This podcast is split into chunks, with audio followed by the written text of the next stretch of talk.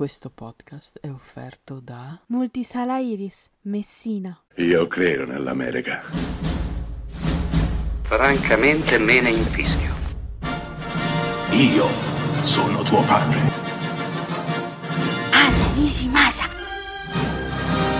Rimetta a posto la candela. Rosa bella. Let it snow, let it snow, let it snow. Ciao. Carfa, da te nevica? No, qua no per ora, ma arriverà. Cioè, let it snow vuol dire lascia che nevi, cioè nel senso che mo è attuale, sembra che venga la neve. No, è che mi lega ancora a sentire certe canzoni, mi lega ancora a quel Mi lega, disgraziato periodo natalizio che è già passato. Già passato e vuoi che ti Tornerà. faccia il conto di quanti giorni mancano al Natale?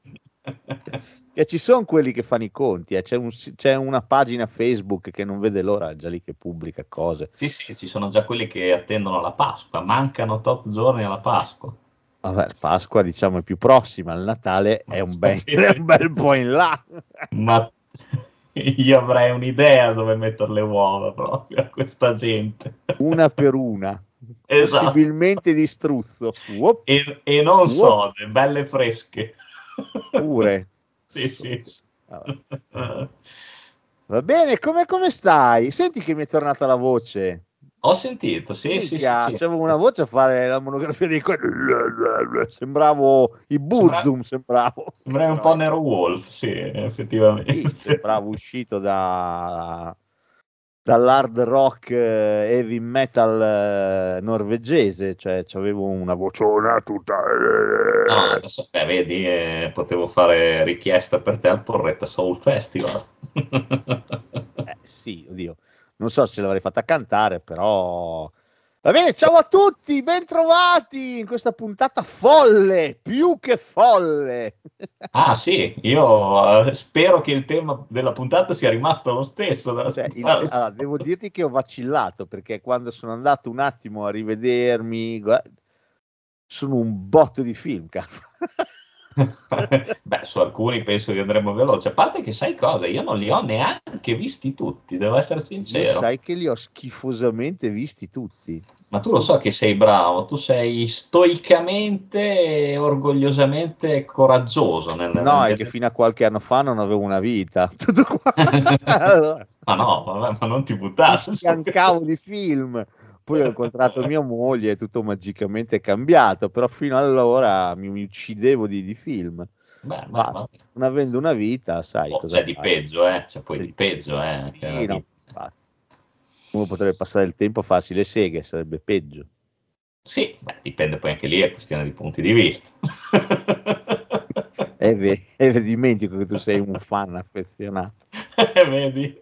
Tu la pensi come Woody Allen, è sesso Sì, con eh. qualcuno che ami. Esatto, esatto, esatto. Nessuno si conosce meglio come te stesso. Va bene, adesso un giorno faremo una puntata tutta dedicata, così ti sfoghi, sei Su- contento. sulle pippe? Sì, No, fa- la faremo so quali- VM18, la faremo. Non so quali film possono esserci, ma sono, posso immaginarlo. Oh, il canale di Spreaker è definitivamente morto, Eh, sì. defunto, sepolto. Basta. È andato, è il stato- 18, il 18 è stata la deadline, il 17 sera ho cancellato tutti i podcast e il 18 l'account è stato serrato, chiuso. Quindi d'ora in poi, se ci state ascoltando, ci state ascoltando nel posto giusto. Non ci sono anche, più per- fraintendimenti. anche perché sennò non possono sentire quello che stiamo dicendo, quindi Sì, è un eh, appello che... È vero, è vero, effettivamente è, è così. Tra l'altro c'era chi era Paolo che stava ascoltando la puntata su, sui Batti Movie e Sì. gliel'ho cancellata, non c'è più, però gliel'ho ricaricato dall'altra parte tempestivamente. Questo è Degenerando che non perde mai il contatto con i suoi fedeli, affezionati ascoltatori, ma li premia al servizio del pubblico, proprio così. del del popolo, al nostro- servizio del popolo.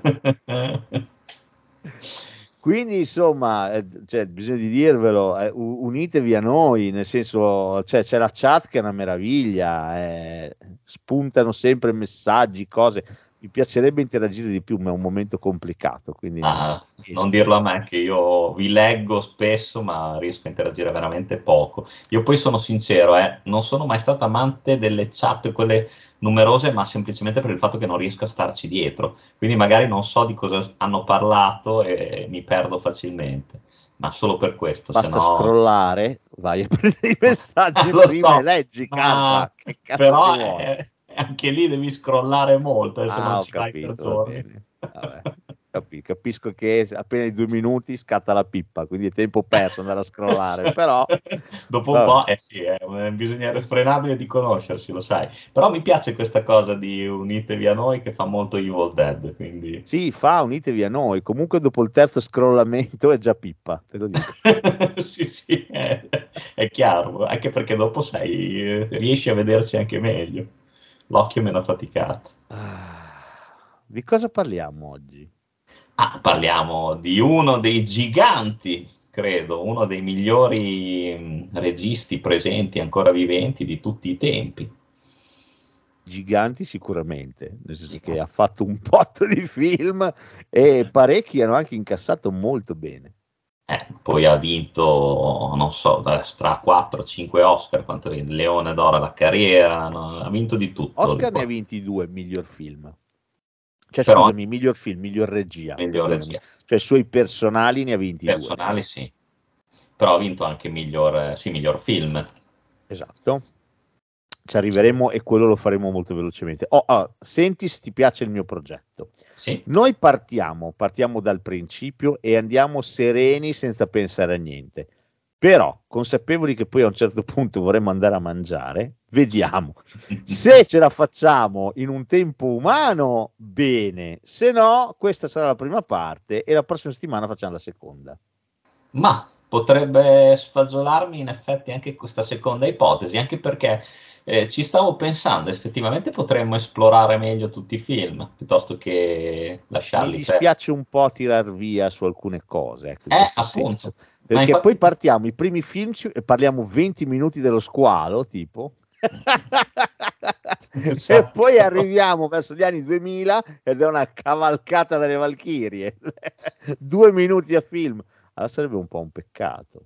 No, infatti anche secondo me, perché comunque ho visto che sono in tutto credo una quarantina, forse qualcuno di più, Sono- potremmo, No, no, no, no, no, un po' meno. Sono 35 mi sembra.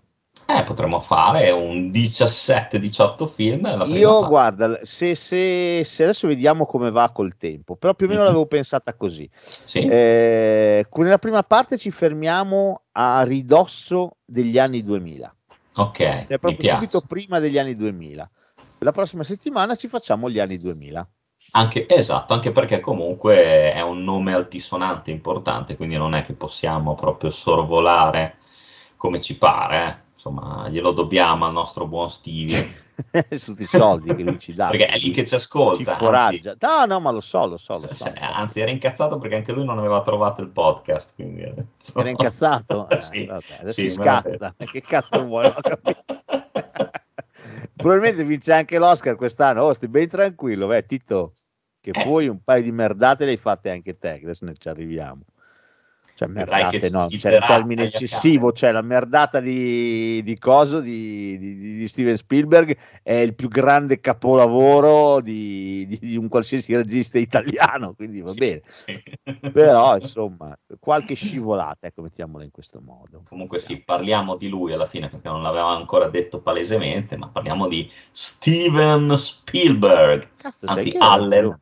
Non avevamo parlato, non avevamo detto No. che parlavamo di lui. C'è Allen anche nel mezzo, se non vado errato. Steven Allan, scusate, Allan Spielberg. Ah, Steven Allan Spielberg. Vabbè, per gli amici Fablesman.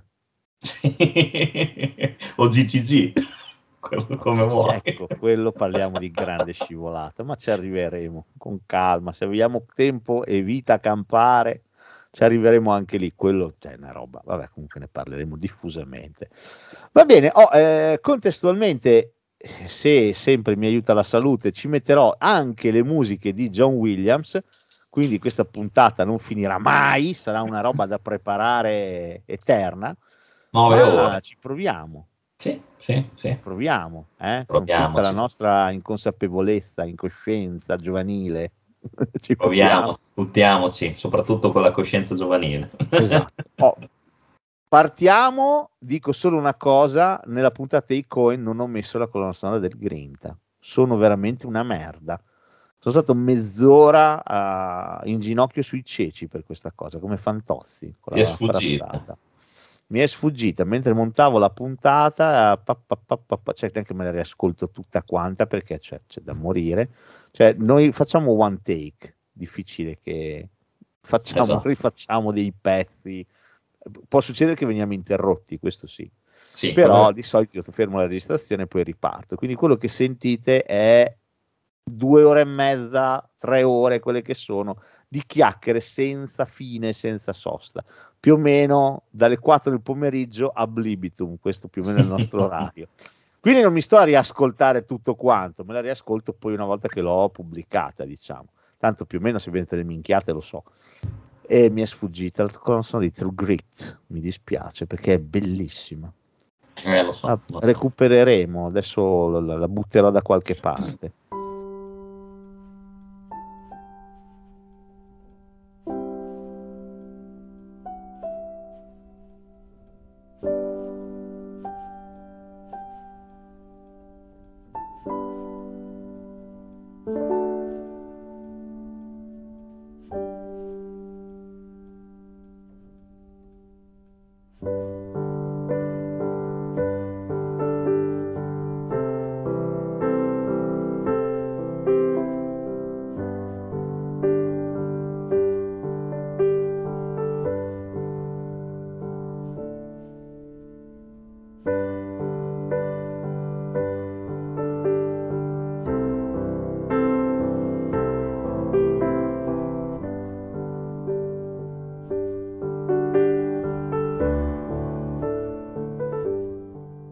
Va bene, detto questo possiamo partire. Sì. Oh, quanti partiamo- anni ha Steven Spielberg? Su, Allora, Ah, Steven, candidato mi dica quanti anni ha Steven Spielberg? siamo credo sui 75? Sui 75 o 75? 75. Oh, ti, ti voglio preciso, se no cioè, non è che... Va bene, va bene. L'accendiamo, 75. 75, oh 75 iniziano a essere una, un- beh, una bella età. Eh, sì, sì, sì, sì, devo dire di sì. Però, insomma, dai, il nostro li porta anche bene. Devo dire che quando l'abbiamo visto l'ultima volta per i ringraziamenti a The Fablesman era ancora, insomma, tonico. Sì, sì, all'ultimo Utello l'ho visto, l'ho visto in forma, l'ho Hai visto. visto? L'ho visto in forma. E il nostro è un figlio della New Hollywood, è un figlio della New Hollywood. Ha studiato cinema ovviamente eh, ed, è, ed è compagno di merende di tutti quei cineasti, De Palma, Coppola, il suo grande compagno veramente di merende che è George Lucas, Scorsese. Scorsese, tutta quella gentuzza lì, insomma, que- questi, questi incapaci che, che fanno cinema da... Questi dabbenuomini che ancora si ostinano. Sì, veramente, senza, senza il minimo talento. Esatto. E, e lui viene da quel- que- quella roba lì, viene. Quindi, insomma, come fai a non volergli bene uno che è venuto su in uno dei periodi più floridi per il cinema statunitense e Eh, sì. che negli anni, devo dire, si è imposto come probabilmente il più... boh, il- credo che Steven Spielberg possa fare veramente qualsiasi cosa ad Hollywood. Sì, io, io penso che stare antipatici a Spielberg non sia proprio una buona cosa. Io credo che per il potere che ha Steven Spielberg possa tranquillamente andare a ritirare l'Oscar per The Fablesman e pisciare sul palco. Io penso che possa tranquillamente farlo. E verrebbe comunque applaudito per 92 Con minuti. standing ovation. Esatto. Bravo! E andrebbe anche a tirare un ceffone a Will Smith.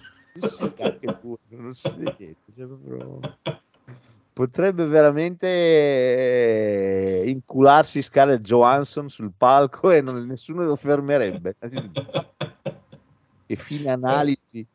È vero, è vero. Eh, penso che abbia un potere veramente sterminato, cioè quelli che hanno provato un attimo, John Landis, tutti quelli che hanno provato un attimo a dire ma aspetta, guarda, questa cosa qua non è proprio Sì. per una, una ragione o per l'altra, lentamente le loro carriere si sono un pochino smorzate e hanno fatto una fatica porca a fare dei film.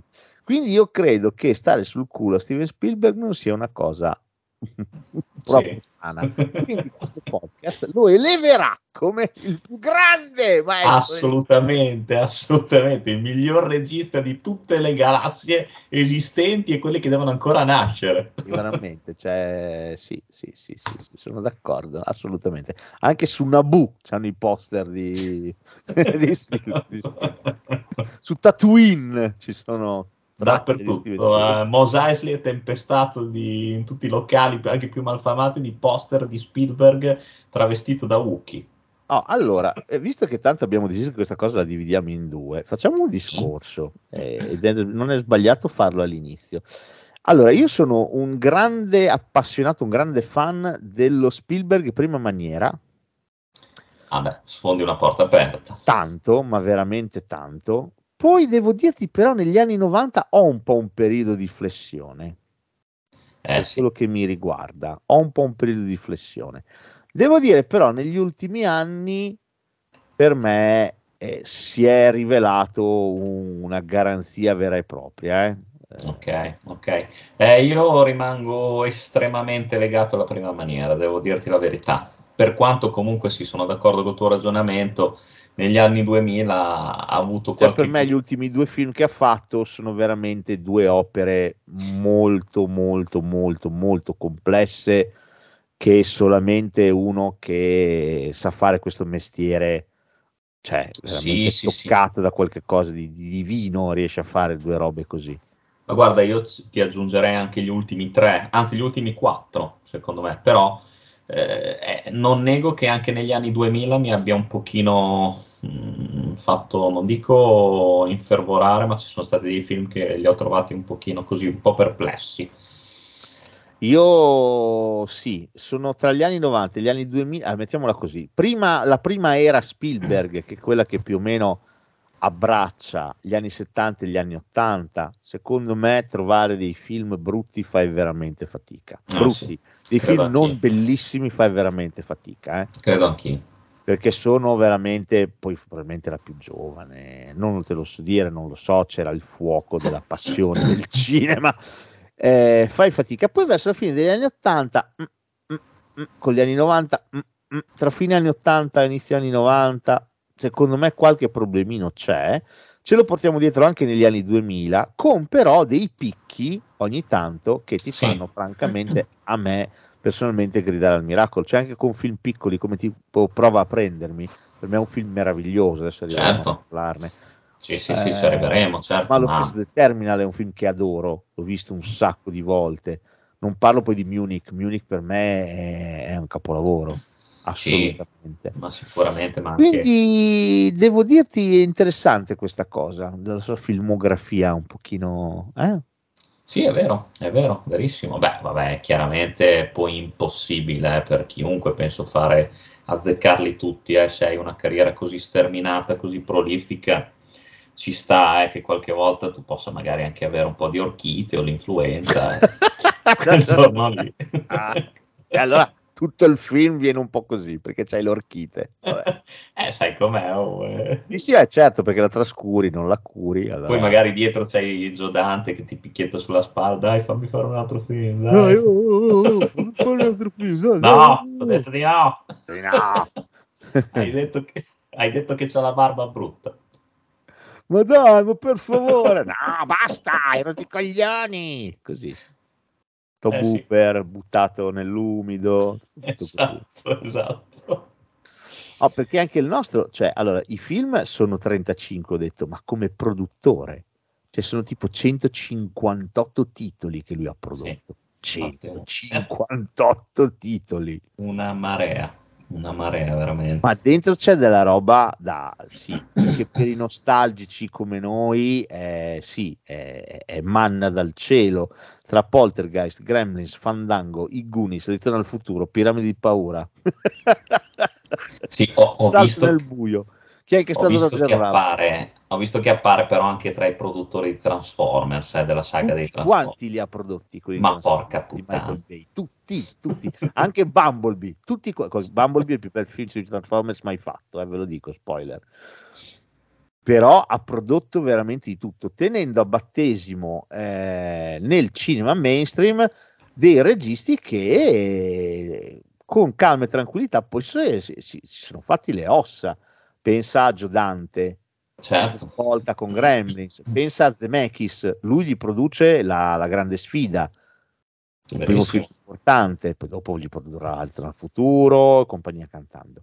Però non solo, pensa a J.J. Abrams che, di- che debutta con Super 8 alla regia, e quello è prodotto da Spielberg. Sì, sì, è vero. Ma è che poi facci caso, comunque, tra l'altro si sente, si sente l'alone di Spielberg eh, in molti dei film che ha prodotto. La Eh. puzza, puzza No, non, non- non in quel senso. dice- di Spielberg. No, che poi si incazza, ci ascoltaci Ah, scusa, era il cazzo, e ci banna da tutte le piattaforme Ben, podcast. ben, cosa ho detto?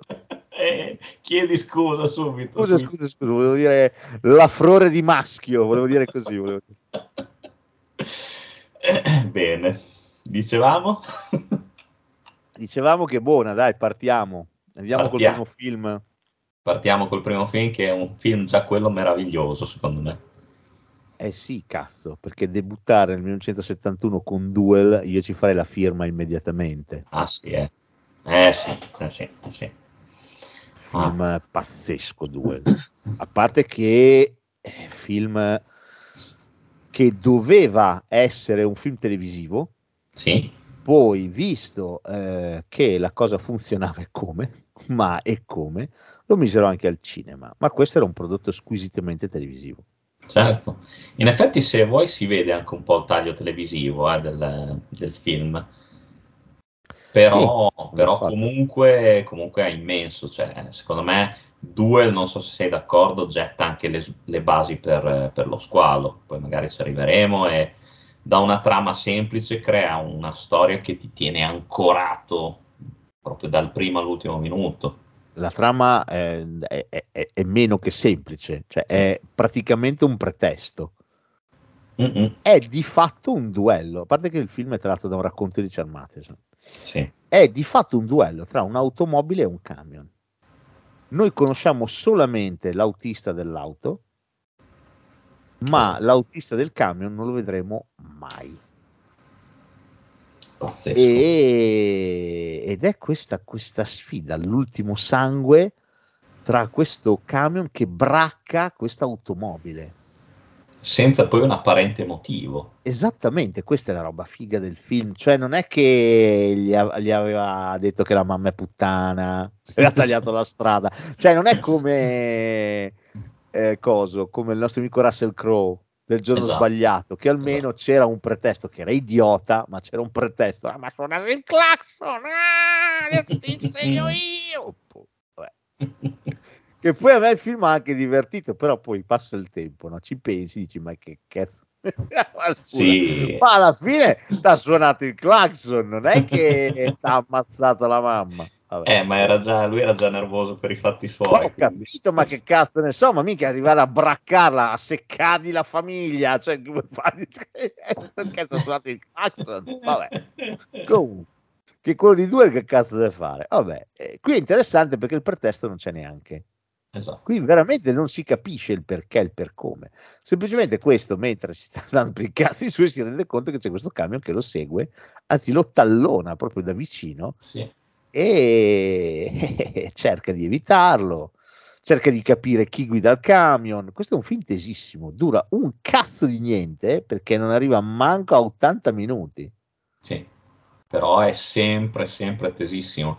C'è la scena ambientata all'interno del ristorante dove deve capire chi è il camionista, che è pazzesco. Ah, è strepitoso. No, questo è un film bellissimo.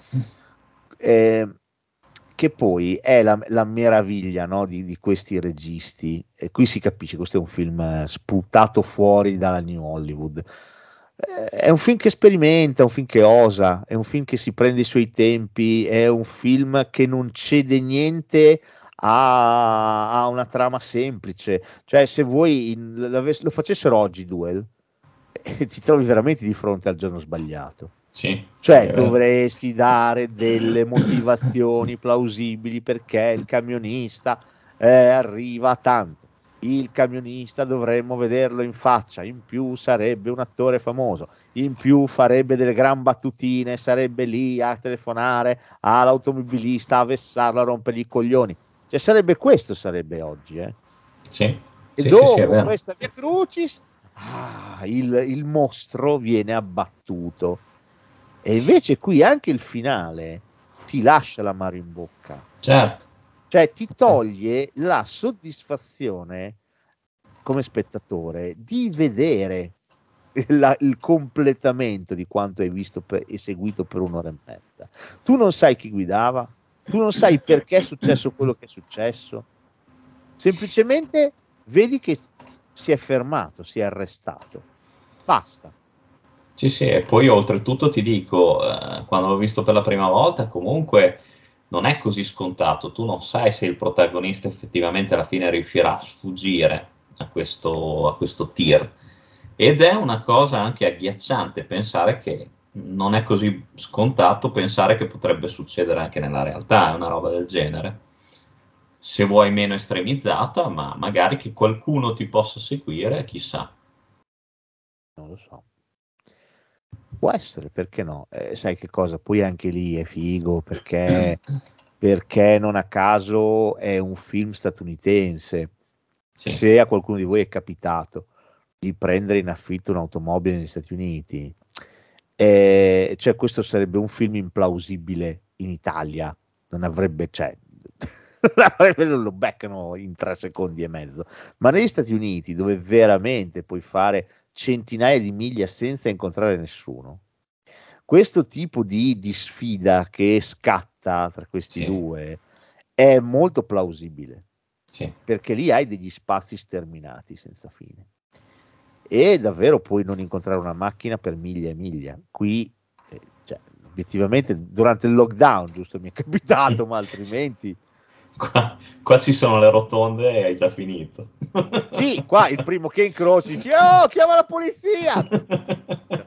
Qui è durato 10 minuti titoli di coda diretto da Steven Spielberg che però forse sarebbe andato a vendere lupini allo stadio non avrebbe continuato la carriera cinematografica. Invece è perfetto, è perfetto Eh, sì. come ambientazione, come periodo. Comunque, questo siamo nel 71, siamo in pienissima New Hollywood. New Hollywood e lo stesso Spielberg continua- eh, contribuirà a cavalcare e lentamente metterà anche il primo mattone per soffocarla, per ucciderla perché con lo squalo nel 75 arriva un, un blockbuster che incasserà un disastro. Poi ci pensiamo È uno sfracello di a dare la soldi. spallata nel 77 con Star Wars e lì abbiamo finito tutti canditi. E hai una bella voglia di dire che è colpa di Michael Cimino che mi fa i cancelli del cielo nel 1980. Sto cazzo, quello è il pretesto. È un po' come l'omicidio dell'arciduca Ferdinando. è il pretesto, ma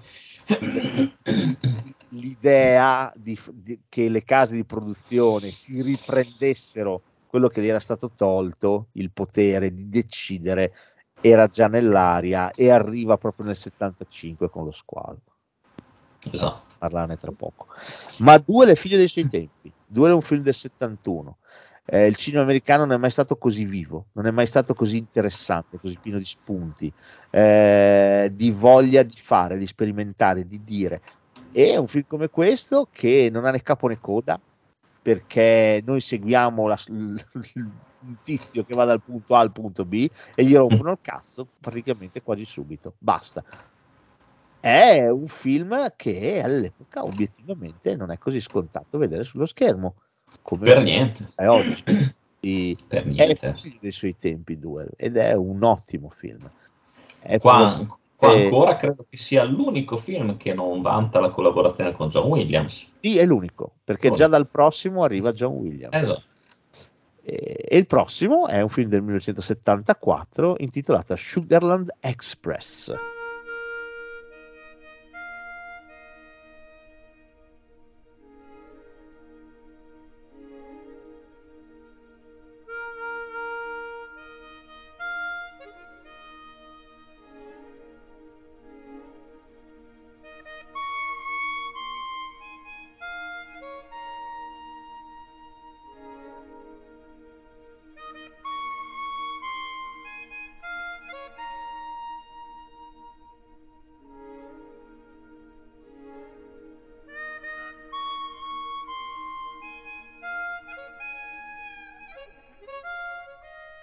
Questo è uno anche questo, tra, tra cui anche alcuni altri, tra i meno citati di Spielberg.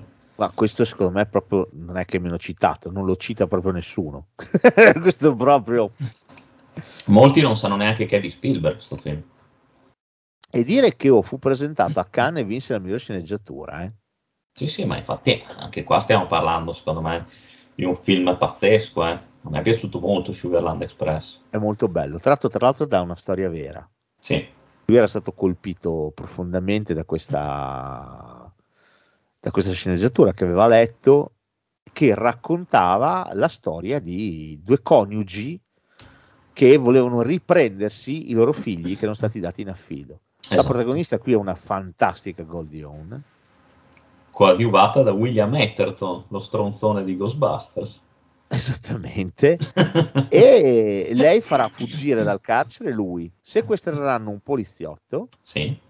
Perché pensano così, c'è anche lì bisogna essere deficienti, però va bene. Cioè, gli prendono anche la macchina, gli prendono. E, ehm, cioè, tu pensi che ti dia un'agevolazione sequestrare un poliziotto? Sei un cretino, che dietro eh. c'hai tutta la polizia del mondo. sì, non credo che sia una bella mossa, poi soprattutto anche fregargli la macchina. Se avevate intenzione di farla, guardate Sugar Express che vi passa ogni tipo di voglia. E i nostri partono per andare a riprendersi i figli di lei. Esatto. Lei fa tutto per riavere i figli il film ovviamente è, è, forse uno dei più, possiamo dirlo, è uno dei più pessimisti che ha girato Spielberg. Sì, è vero, è vero. È vero non ha il classico finale Tarallucci e vino, no, perché per noi siamo abituati, soprattutto negli anni Ottanta, a identificare Spielberg con il sogno, la fantasia, la favola, la famiglia. E Sugar Express è un film che ti lascia la mano in bocca, cioè lui viene ammazzato, lei l'arrestano. Sì sì. Dicendo questo perché col cazzo che l'ho trovato, Sugarland Express. no, infatti no, non si ri... credo che ci sia in DVD. In DVD se da comprare credo che Ma ci sia. cazzo li compra più i DVD? Carfa, siamo sinceri. Chi, co- cioè, me te, chi compra i DVD? Eh, mi sa. Mi sa. Ormai siamo rimasti veramente in pochi. Ma sì, cioè li fanno solamente per gli appassionati ma la cosa che mi fa più sbroccare sono quelli che comprano i DVD e i Blu-ray e non li aprono perché li tengono lì. Sì, sì, è vero. Alcuni anche incelofanati. Eh sì, ma c'è... no, no, infatti parlo di quelli che li lasciano incelofanati, perché è per collezione, no? Sì, sì, è vero. Ma guarda perché che se io... lo apri si, si depressa. Un mio, un mio ex compagno di scuola faceva così, lui comprava due copie dei DVD.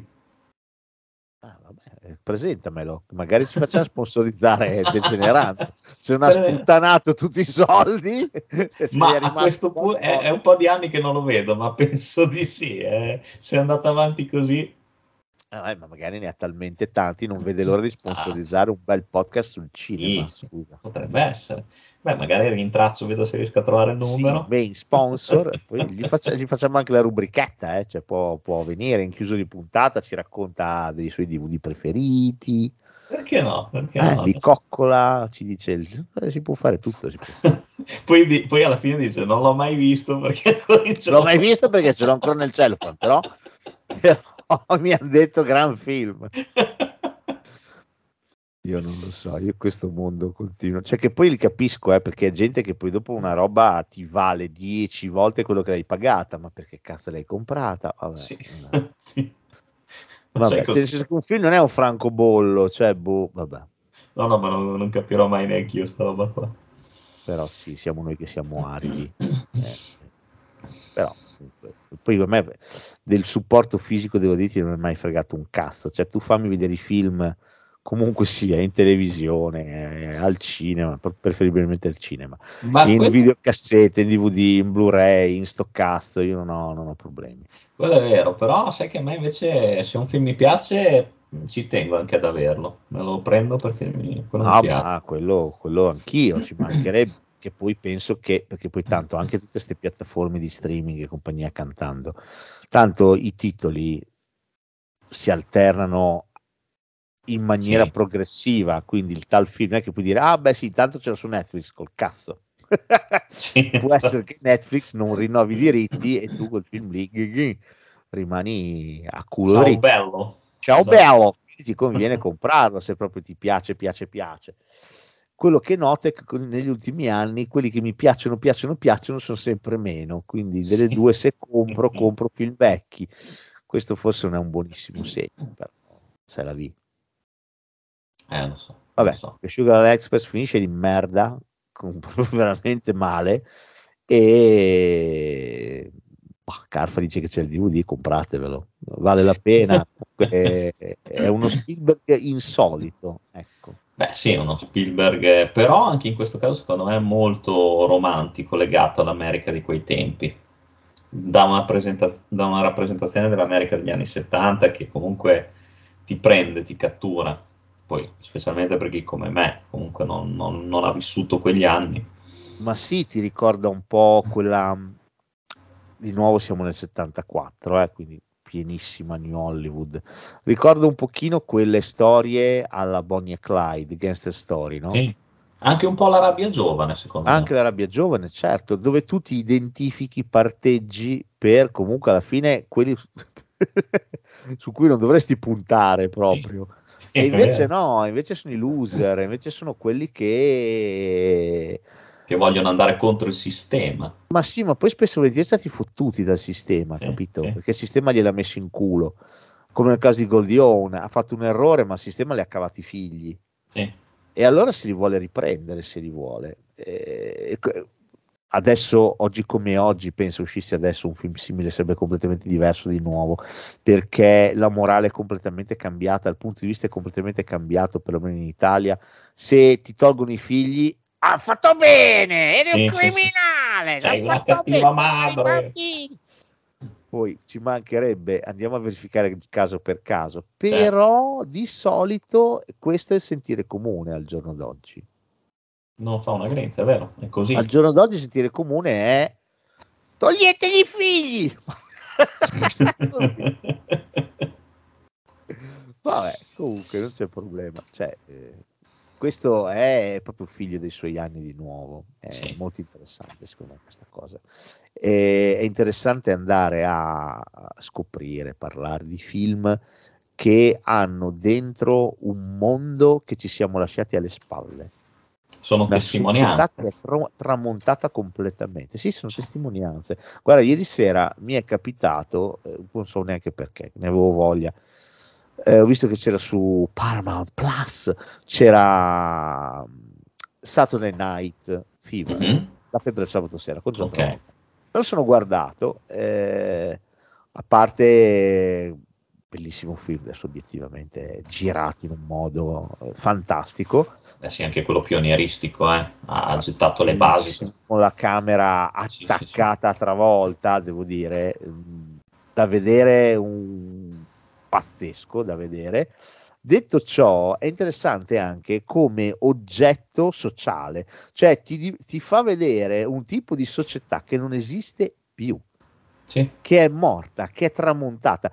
Travolta ha 20 anni nel film, lavora in un negozio di, di vernici, ha la famiglia italo-americana, il padre è disoccupato, vive col sussidio, la mamma comunque però ci tiene a portare in tavola le bracciole, perché fino a che avrà un dollaro comunque il cibo in tavola dovrà arrivare in un certo modo. C'è il fratello più grande che è prete, no? E ha questo motivo di Sì. orgoglio per la famiglia.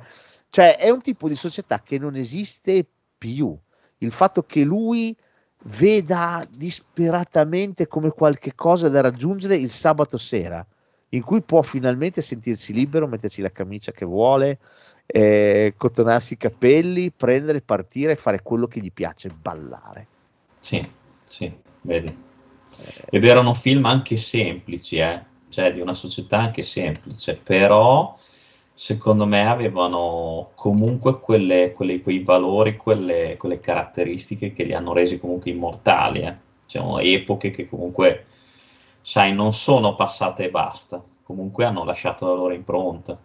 No, è assolutamente così. C'è un- una parte che a un certo punto mi ha colpito molto, quando Travolta dice a suo padre che ha preso l'aumento nel negozio di vernici, che gli ha dato 4 dollari d'aumento, e il padre lo prende per il culo, dice ma cosa pensi di poter comprare con 4 dollari?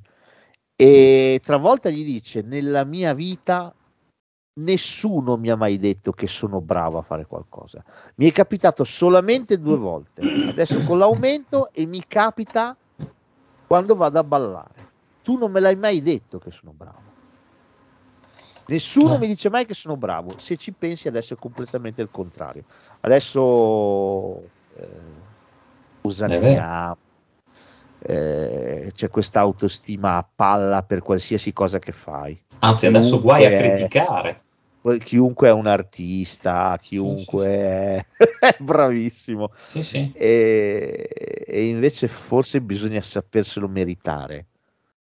Eh, il, il farsi dire di essere bravi a fare qualche cosa. Ed è un tipo di cosa che costruisci col sudore, col tempo, col talento. Eh, e soprattutto chi è veramente bravo non dico non sa di esserlo perché non è vero, chi, sa, chi è bravo sa di essere bravo, ma eh, non si stanca mai di cercare, di Sono ricercare e di fare meglio, perché chi è veramente bravo non sarà mai arrivato. Cercherà sempre di fare sempre di più, sempre meglio, perché sarà un eterno insoddisfatto. Questo secondo me si può sposare benissimo anche a Spielberg, che comunque, pur sapendo di essere bravo, eh, fa comunque in ogni suo film cioè, ricerca sempre qualcosa di, di nuovo, di, di- di mai visto prima, di, di sperimentale se vuoi. Poi comunque non ha mai dimenticato il suo pubblico. Meno male che si può applicare anche a Spielberg perché eravamo andati da tutta un'altra parte. No. Così almeno torniamo in carreggiata. Grazie, Carpa. Ma figurati, Ah, anche perché poi dobbiamo parlare del suo primo capolavoro. Eh sì, qui sì, qui ci, ci tocca, ci tocca. 1975, quel filmucolo intitolato Lo squalo. Jaws.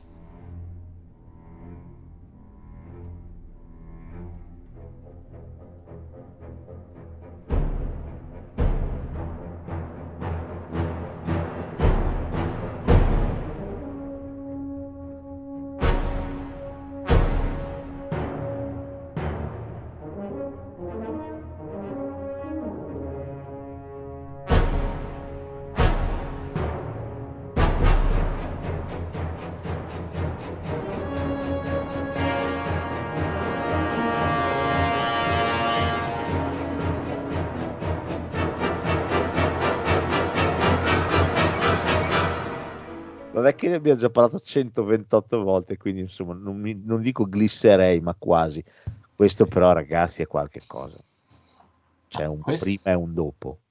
Sai che questo io non so mai. allo- Allora, definire il miglior film di Spielberg secondo me è impossibile.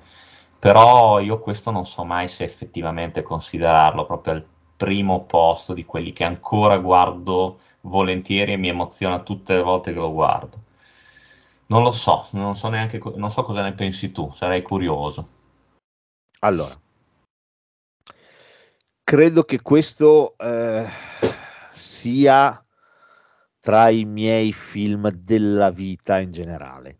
Mhm. Così più o meno penso di averti anche risposto.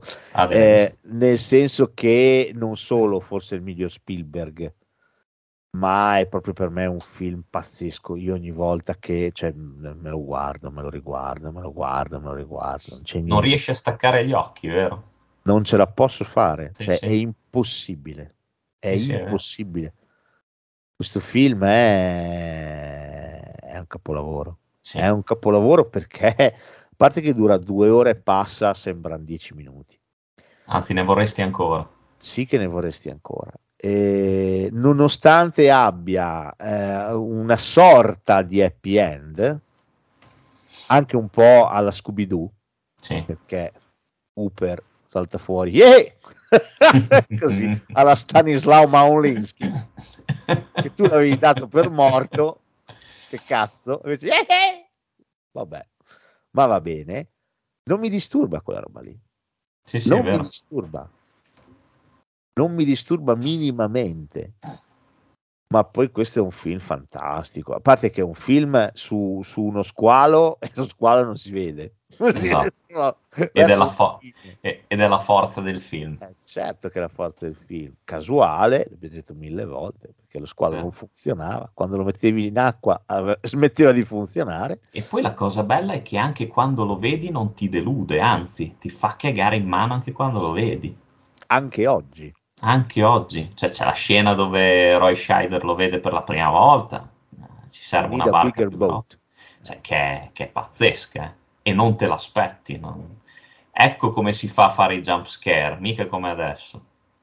Eh sì, e poi sai che cosa è un jumpscare talmente bello, perché eh, tra l'altro è un jump, cioè, eh, di nuovo, l- l- lo fai oggi, in un film simile, lui dà la pastura e lo squalo gli mangia quasi una mano, lo fai Sì. oggi. Sì, è vero, è vero. Lì invece lui salta, viene fuori lento dall'acqua, mangia e torna giù. È fantastico. E poi è tutto giocato sulla faccia di Scheider, Sì, che non Sì. ci può credere a quello che ha appena visto. E dopo lo vediamo nuotare di fianco alla barca con Hooper che fa sbragare. Vai più avanti, vai più avanti, che faccio vedere delle dimensioni. Meraviglioso, ripeto, non si vede un cazzo, è tutto giocato solamente con le due note di John Williams, che si Porca inventa troia. la colonna sonora. Lì vuol dire proprio il genio, dispiace, cioè è il genio, perché eh, secondo me più una cosa è semplice e funziona, più è geniale. Non c'è Sì. niente da fare. Non Ah. sciatta, semplice. E Sì, lì no, ma- siamo alla base proprio, lì siamo di una semplicità assoluta. Eppure funziona perfettamente. È splendido perché ti basta sentire due note e tu sai già che c'è lo squalo in acqua che gira. Sì. Oh, eh, Sì, sì, sì, è un eh, no. pavloviano che ti scatta immediatamente. No, no, ma eh, stia- cioè, stiamo parlando veramente di un, qua di un capodopera, cioè anche soltanto l'inizio, con quella poveraccia lì che viene trascinata, Sì, non hai, con, No, quella, poi- con quella campanella, ting, ting, cioè lì è poi leggenda. c'è la scena dell'attacco in spiaggia. Ma Sì. com'è quella scena lì? Tesissima, tesissima. Ma cazzo, muore un bimbo, viene mangiato un bimbo, viene mangiato. Sì. No, è- è io penso che un film del genere veramente sia, sia qualcosa di tutt'oggi e sono passati quasi 50 anni, eh, indescrivibile. Cioè un, un film che comunque anche semplicemente per i dialoghi, cioè, mai nessun monologo secondo me ha, superato quello di Quint. E pensa che era pure Bresco quando l'ha fatto. Sì, sì. L'ha rifatto il giorno dopo da sobrio, non era venuto così bene. Porca. Anzitutto quello Bresco. Cioè, è meraviglioso, è meraviglioso. Cioè, tra l'altro, il- la frizione tra Quint e Hooper c'era veramente sul Sì. set e Spielberg la utilizza Sì, e c'è una chimica tra loro due che è meravigliosa, fantastica. Questo è un, tra l'altro poi un film eh, dai mille spunti, eh, è, è super in equilibrio, c'è ogni tanto qualche battuta ma calibratissima, molto Sì, ben sì. calibrata. È un film teso, la tensione cresce sempre di più, è un film d'avventura, è un film, se vuoi, d'amicizia, è un film, è, è- è pazzesco, eh. sì, Tra l'altro sì. è il film di squali più bello mai fatto nella storia del cinema ed è del 75. Nessun altro è mai riuscito a fare meglio dello squalo. Non neanche avvicinarsi, secondo me. No, no, questo è in assoluto l- al primo posto. Poi, tipo, dal terzo in poi possiamo parlare di altri film interessanti sugli squali. Sì, sì. Però questo è, è incontrastato, questo è al vertice totale. Ma questo è un film bellissimo. Sono film Sì, quando qua. partono per andare a cacciare lo squalo. Che bello! Sì. No, è, è meraviglioso. E poi comunque è un, è un film che, ripeto, la seconda parte, mh, cioè, non, non ha niente da... in- cioè la prima parte, scusami, non ha niente da invidiare alla prima, perché anche la prima, se vuoi, sebbene ci siano gli attacchi dello squalo, comunque non c'è questa gran azione, eh, piuttosto che quella presente nella seconda parte, eppure i personaggi li tengono lì. Cioè fai fatica veramente a scegliere quale ti piace di più tra, tra loro tre. È vero, no, no, è, è assolutamente vero. È proprio bello, questo è proprio un bellissimo, bellissimo film. Questo Sì. è proprio un capolavoro. Eh, insomma, al terzo film beccare già un capolavoro non è male, eh. Eh, infatti, perché al di là della sceneggiatura, come è scritta, è una bella voglia, ma è proprio come è diretto sto film. Sì, sì, no, ma il ragazzo aveva stoffa, si vedeva. No? è diretto in una maniera, cioè, meraviglioso, meraviglioso. Eh, questo è il primo film dove salta fuori la storia dell'Indianapolis. sì, Eh, prima per la storia americana era stata cancellata la storia del- dell'Indianapolis. Nello squalo viene tirata fuori e raccontata. Ah, che, che roba! Questo è un No, film splendido. Questo è... Sì, sì, un capolavoro, c'è poco da dire. Questo ne- penso che sia... che non sia soggettiva come, come cosa.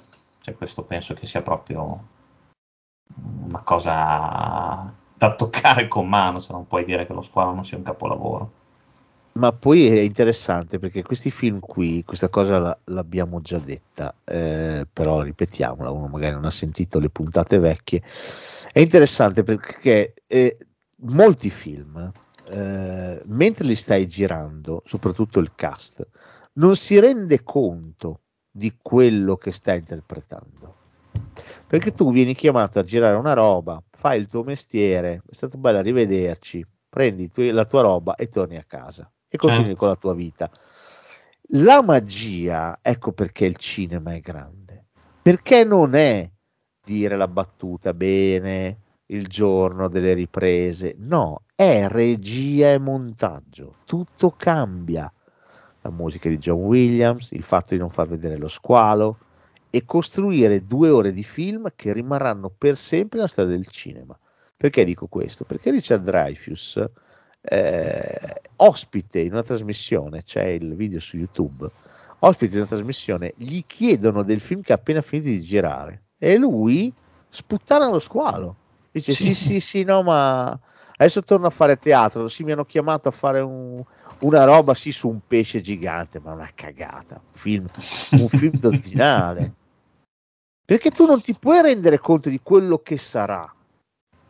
Ed è quello, è il, è il film che farà cagare in mano la gente che avrà paura di fare il bagno nell'oceano. Sì. Da lì poi, dal 75 in poi, quando metti un piede in acqua, sia che tu ti trovi a Miami Beach, ma se ti trovi anche a Cesenatico, a Zadina di Cervia, porca puttana, Sì, sì. un dubbio ti attraversa la mente. Scommettiamo? Se hai visto Sì. sto cazzo film qui?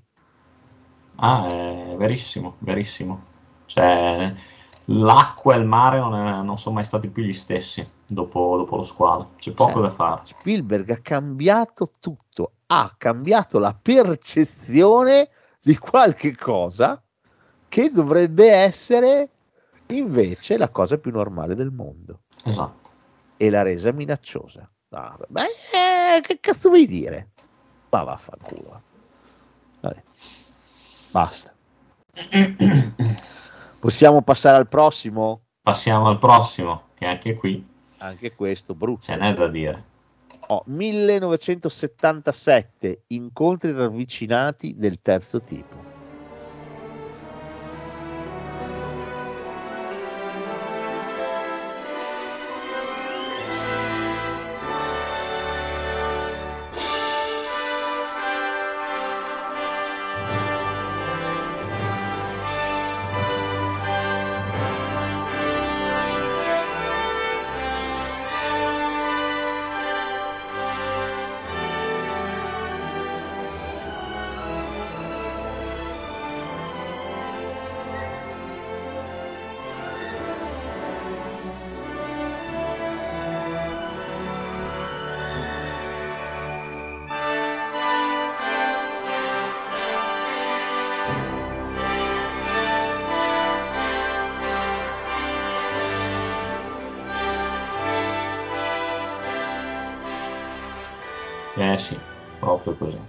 Io questo film qui, caro Carfa, l'ho visto al cinema.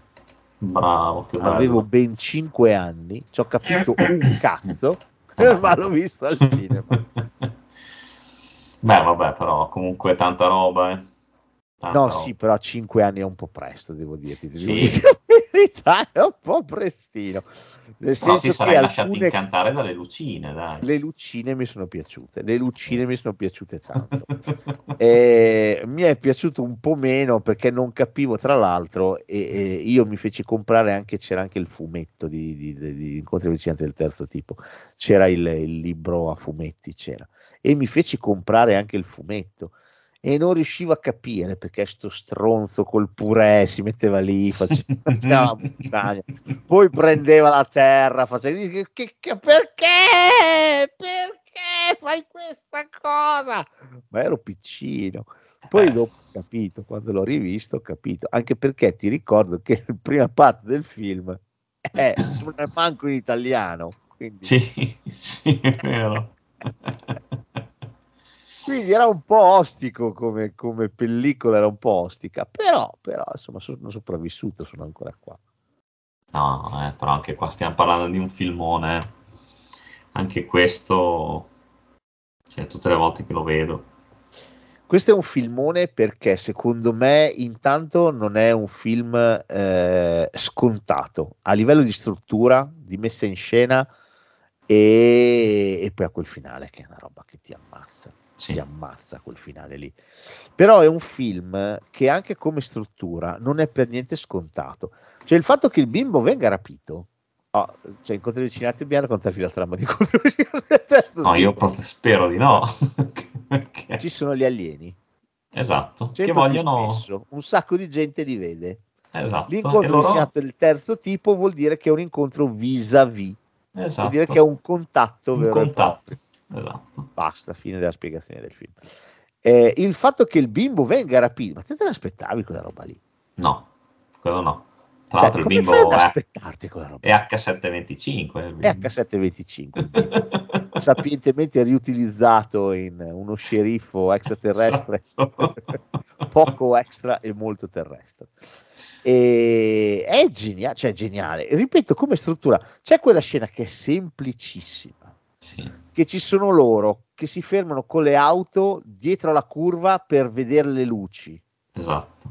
e prima passano le, le moto e poi ci sono le astronavi. Poi ci sono le astronavi.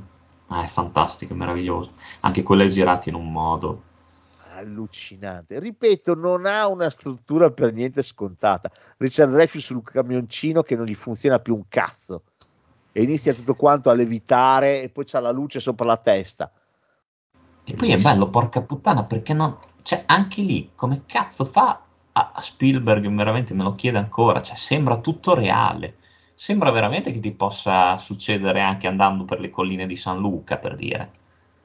C'è una roba così. Eh, eh, eh, cioè, stai parlando di alieni, eppure me li rendi così... Così, sono lì, sono... Cioè, lì. Anche lì, se ci pensi, è la stessa, è la stessa meravigliosa lezione imparata dallo squalo. Ti ricentellina eh, durante Sì, il- sì, sì.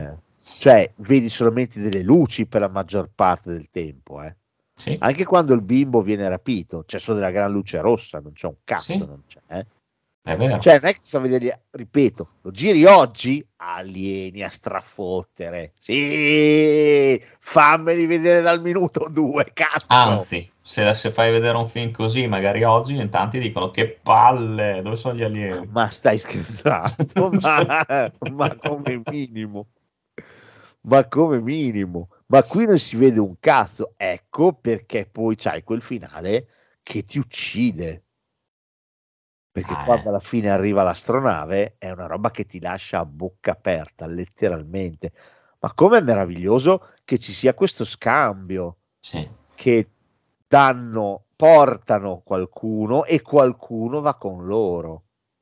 Ma poi che la chiave di tutto sia la musica, il modo per comunicare con questa gente è la musica. Na, na, na. Ma com'è? Sì. Ah, vabbè, la musica, è- questo è forse il tema di John Williams più famoso dopo quello dello squalo. eh. Anche qua, questo è stato suonato e risuonato, è stato coverizzato non so quante volte. Beh, eh, ne avevano ben donde a coverizzare questo gran pezzo, dai, diciamolo. E anche qua poche note eh, utilizzate che però fanno il loro porco lavoro. Di nuovo la semplicità no? che Sì. torna, Sì. schifosamente torna. Poi in questo, questo, caso, se vuoi, ha anche più senso perché comunque c'è la semplicità del fatto di due razze che non si conoscono, quindi devono usare mezzi semplici per comunicare. Sì, esatto. Eh, e poi questo è il film con François Truffaut Eh sì, che fa Claude Lacombe. Che bello è. sì. Ah, che film fantastico che è questo qua. C'è Terry Gar che fa la moglie di Richard Dreyfuss. Esatto. Richard Dreyfuss che smatta perché c'ha la visione della, della montagna e inizia a riprodurla ovunque, è fantastico. Perché poi è figo, perché c'è sempre tutto un perché per Sì. le cose che capitano. E Infatti. che film. No, questo è un, un filmone. Poi alla fine, come hai giustamente detto tu nel finale, vedi, già rimani a bocca aperta per le astronavi che si palesano e che si mettono in fila, in riga, Sì, scusa. Sì, sì, certo. E, e poi dopo quando vedi che arriva l'astronave madre, è una roba che Independence Day scansati. Ma sì, sì, sì, assolutamente. A parte che lui ridefinisce, con questo film ridefinisce proprio l'idea di fantascienza. Sì, Non c'è, non c'è niente da fare. Qui ridefinisce completamente il concetto di fantascienza. Tra l'altro, il tema delle abduction è- era estremamente attuale. Gli UFO, siamo nel 77, ah, ci sono, non ci sono, siamo soli, non siamo soli. Era un tema attualissimo questo, era veramente un tema attualissimo. Adesso sai che viviamo nel regno dei complotti universali, non siamo andati sulla Luna, il Covid non c'è, la Terra è piatta, sì, Certo. fa scappare da ridere, ma il- all'epoca gli UFO, il triangolo delle Bermude, lo Yeti, cioè c'erano queste, queste cose che erano, erano meravigliose, erano meravigliose.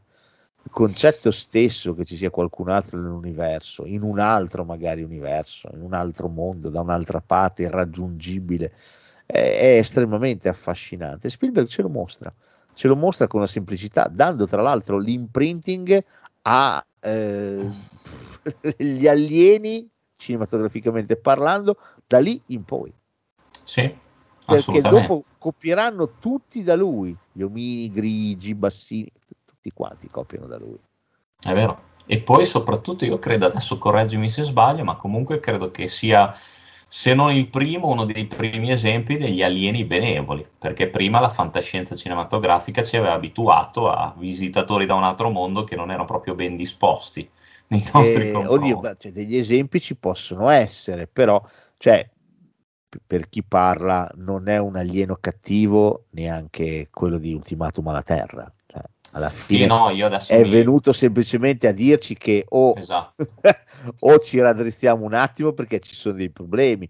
Cioè, quindi non è cattivo, delle due è foriero di un messaggio di pace, se vuoi. Però sì, sta però anche io- dicendo o vi rimettete in riga o vi facciamo il culo. Io più, più che altro mi riferivo alla guerra dei mondi, oppure, Certo, sì, oppure anche sì, magari sì. cos'è la cosa da un altro mondo, quelle cose lì. Sì, certo. Sì, lì gli alieni erano abbastanza, insomma, cattivelli, se vogliamo. Però questo film è un po' una via di mezzo, nel senso che è, è vero quello che dici, cioè non hanno certo intenzioni malvagie, però eh, tu questa cosa la scopri alla fine, eh. Eh sì, è vero. perché tu Eh. per tutto il film sei convinto che questi qui che cazzo vogliono. Anche perché rapiscono la gente, quindi. Eh. Poi è anche bello perché poi più vai avanti nel film, più gli avvistamenti si fanno frequenti. Sì. Dici, cazzo, questi qua stanno arrivando, ma che cazzo vogliono da noi? è interessante il film, è giocato molto bene. Poi tu No, alla eh. fine scopri che sono assolutamente pacifici. Questo è molto Verissimo. interessante, secondo me. Questo è molto interessante. No, anche questo è un filmone. Questo è imprescindibile per, eh, per chi ama Spielberg. E... Nel 1979 arriva il più grande floppone che, che Spielberg abbia mai diretto nella È sua lunga carriera. È un film intitolato 1941 Allarme a Hollywood. La sua prima commedia.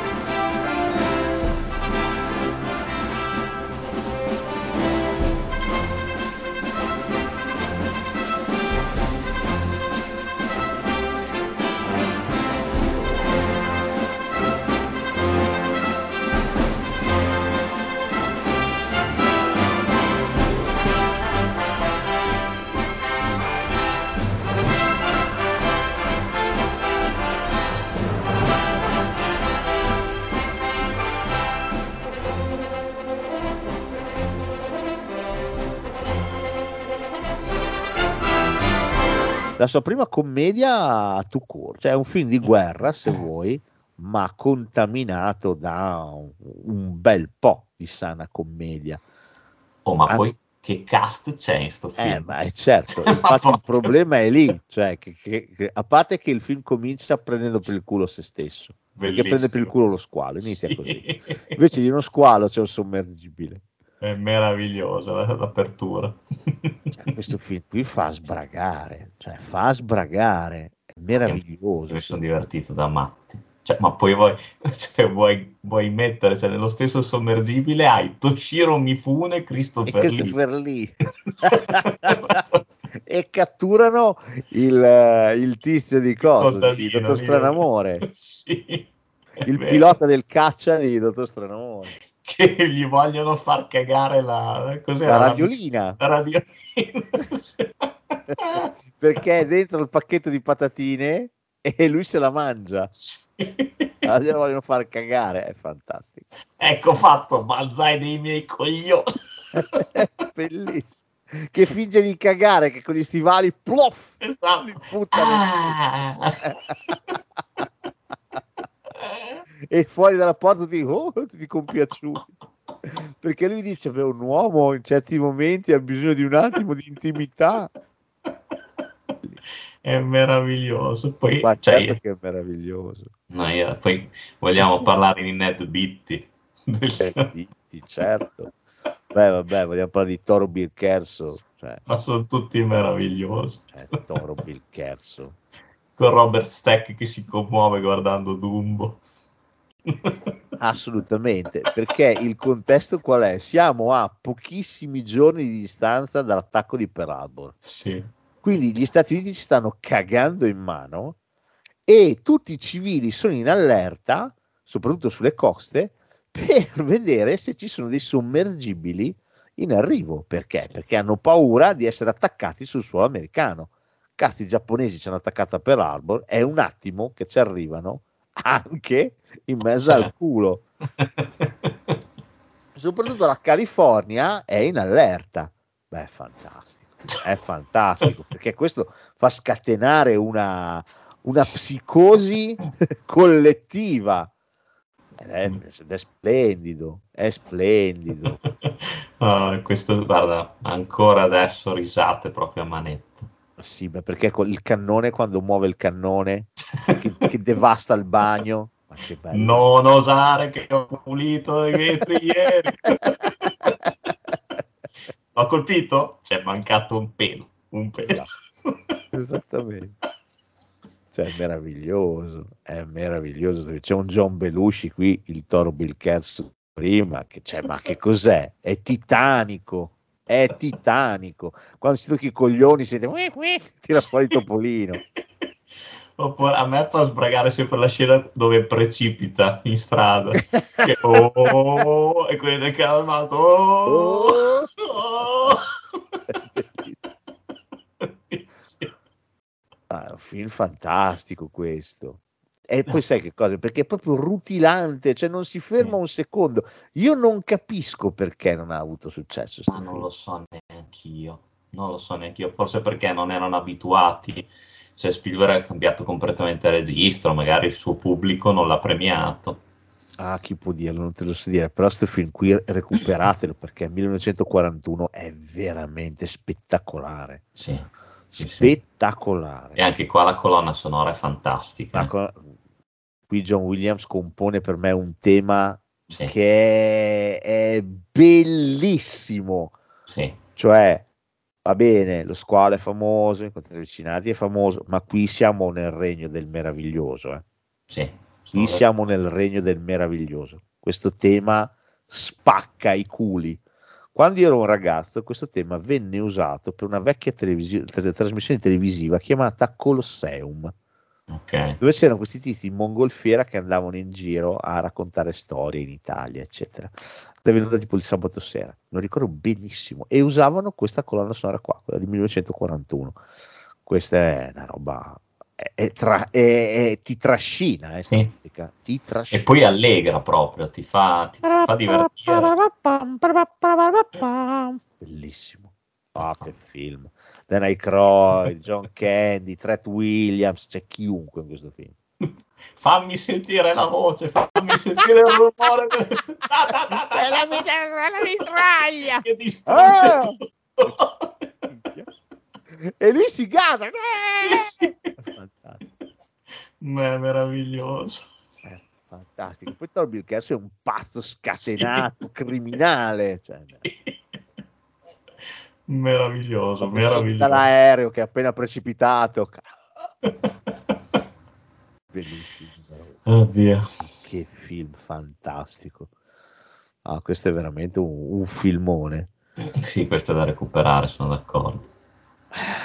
Eh, due anni dopo arriva Il secondo capolavoro? capolavoro di Spielberg. Cioè, per Eh, me questo è, è- è il mio preferito insieme allo squalo. Cioè, Eh, questo film qui è Niente da obiettare. Raiders of the Lost Ark, i predatori dell'arca perduta. Brutta la colonna sonora.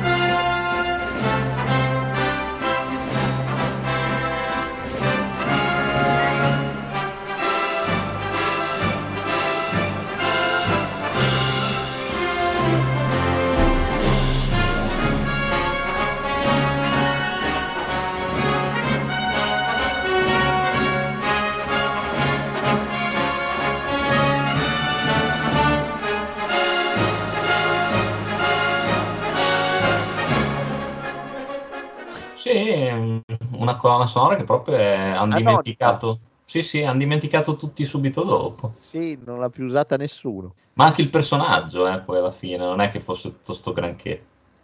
Oh, ne, lo- ne parlavamo con mia moglie l'altro giorno a colazione. Cazzo, Harrison Ford, vaffanculo. Tra Han Solo, Indiana Jones, Blade Runner, ma che cazzo vuoi di più dalla vita? Cioè, sei a posto per sempre. Sì, sì, sì, è vero. Cioè, hai vinto tutti i premi. Cioè, Ah. hai creato delle icone che resteranno per sempre nel mondo del cinema. Altro che Wolverine, sto cazzo. Sì, sì, verissimo. No, beh. questi film, i predatori dell'arca perduta, ragazzi, i predatori dell'arca perduta, prima di Indiana Jones e no, questo si Mm. chiama i predatori dell'arca perduta. Punto e stop. Anche perché non si il nome sapeva poi. personaggio, basta. Esatto. Anche perché non si sapeva poi se, se ci fosse stato poi un seguito, eh. Assolutamente. Sceneggiatura di Lawrence Kasdan, il grande Eh. freddo, mica cazzi. Questo è un capolavoro. Questo è un capolavoro dal minuto zero, da Sì. quando il logo della Paramount diventa un cazzo di monte. Sì. Sì. Questo è un capolavoro. Questo è un capolavoro assoluto. Ha uno degli inizi più belli che la storia del cinema ci abbia mai regalato. I primi 20 minuti di questo film qui volano. Per tutti. Volano. Inizi più belli per tutti, penso però, tranne che per Alfred Molina, eh. Alfred Molina muore male, però eh, cioè, non è che si può sempre vivere. Dopo Però essere anche lui, scusa, vuol fare il guappone, vuol fare, scusa. Eh. Oltretutto, dopo essere stato anche che lui l'aveva anche, gli aveva salvato la pelle due o tre Esatto. volte.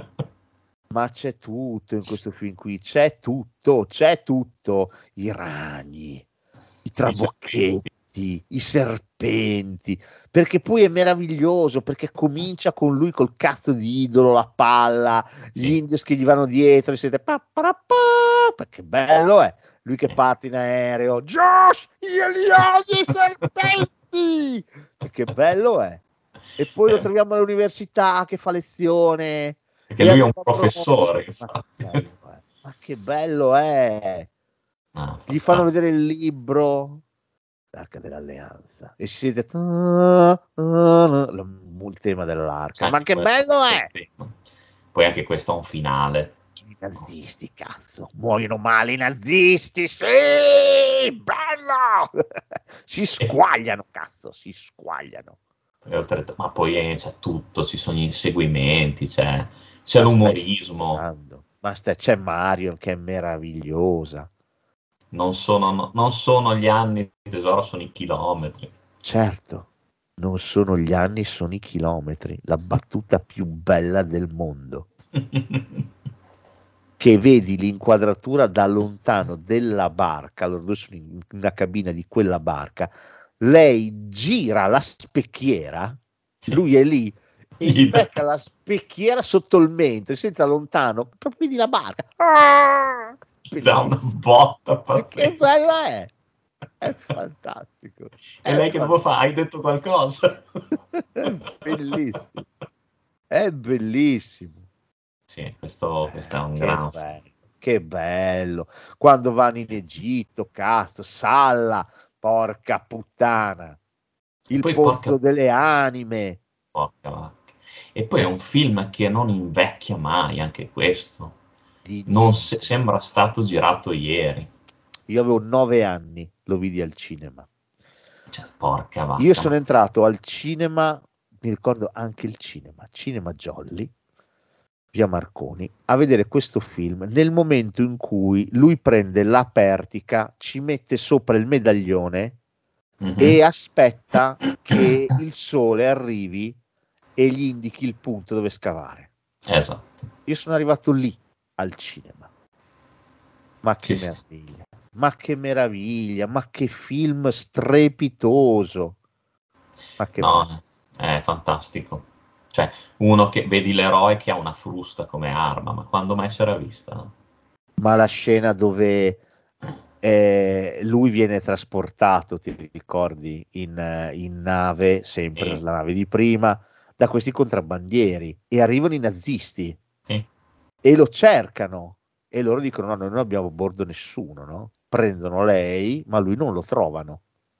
Vabbè. E quando ripartono c'è il mostro, non lo so, che va dal comandante e dice comandante, non troviamo il dottor Jones e si vede lui sul sommergibile dei nazisti. No, Esatto. l'ho trovato! E si vede che, che lui li, saluta dal sommergibile, ma che bello è. No, Sono è sequenze che ti uccidono, ti scaldano il cuore. È un eroe puro Indiana Jones. Sì. Puro. E poi, e poi è bello perché è anche un cazzaro. È un cazzaro, è uno che delle volte fa le cose per provarci, si Sì, sì. butta perché ha cuore, non ha tanto cervello, delle volte poi dipende, delle volte ce l'ha, però ha più cuore che cervello. Sì, E quindi lui si butta, lui va. È una meraviglia. È una meraviglia. Ma che bello questo film. Ma che bello questo film. Meraviglioso, meraviglioso dall'inizio alla fine. Il tizio con le spade, con la spada, lui che Sì. gli spara, è stato bello rivederci.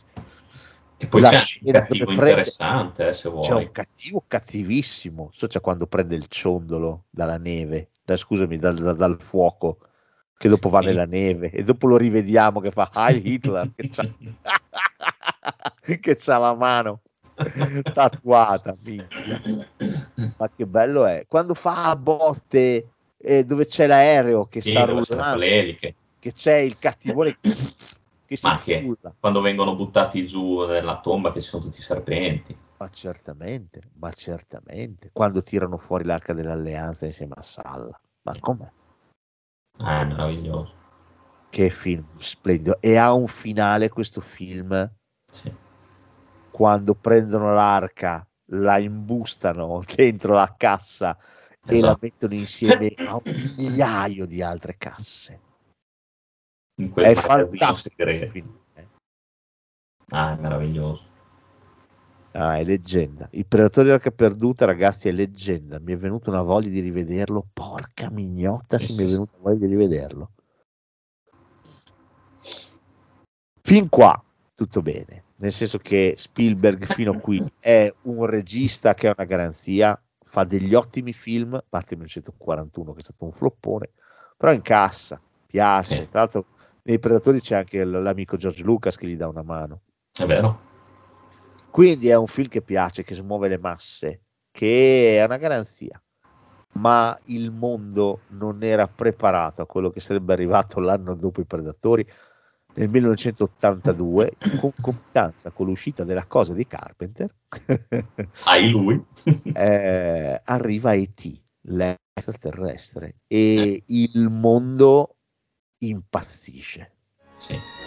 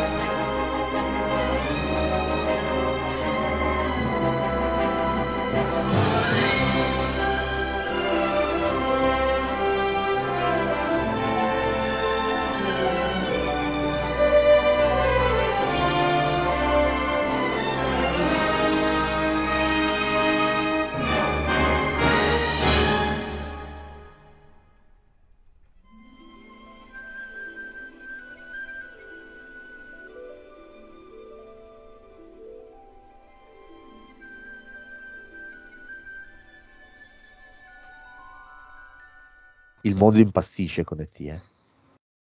E qui anche il nome di, permettimi, di Carlo Rambaldi diventa leggenda con questo film. già si era fatto ben notare con King Kong del 77 Esatto.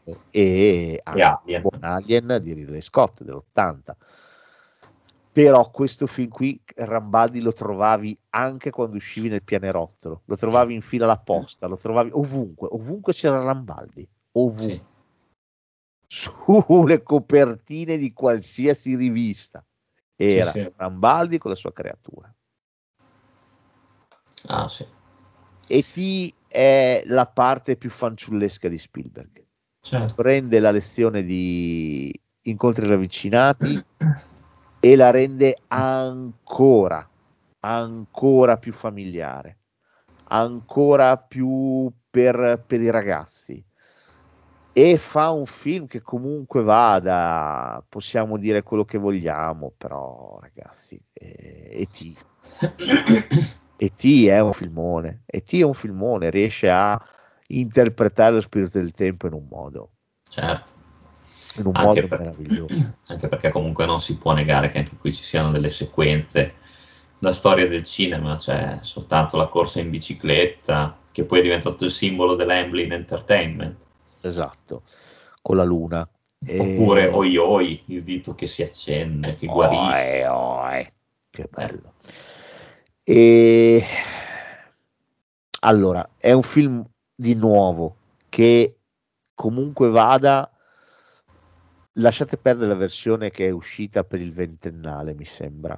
Lasciate Mhm. perdere perché ci sono delle scene digitali aggiunte e, e snatura completamente quello che è il film.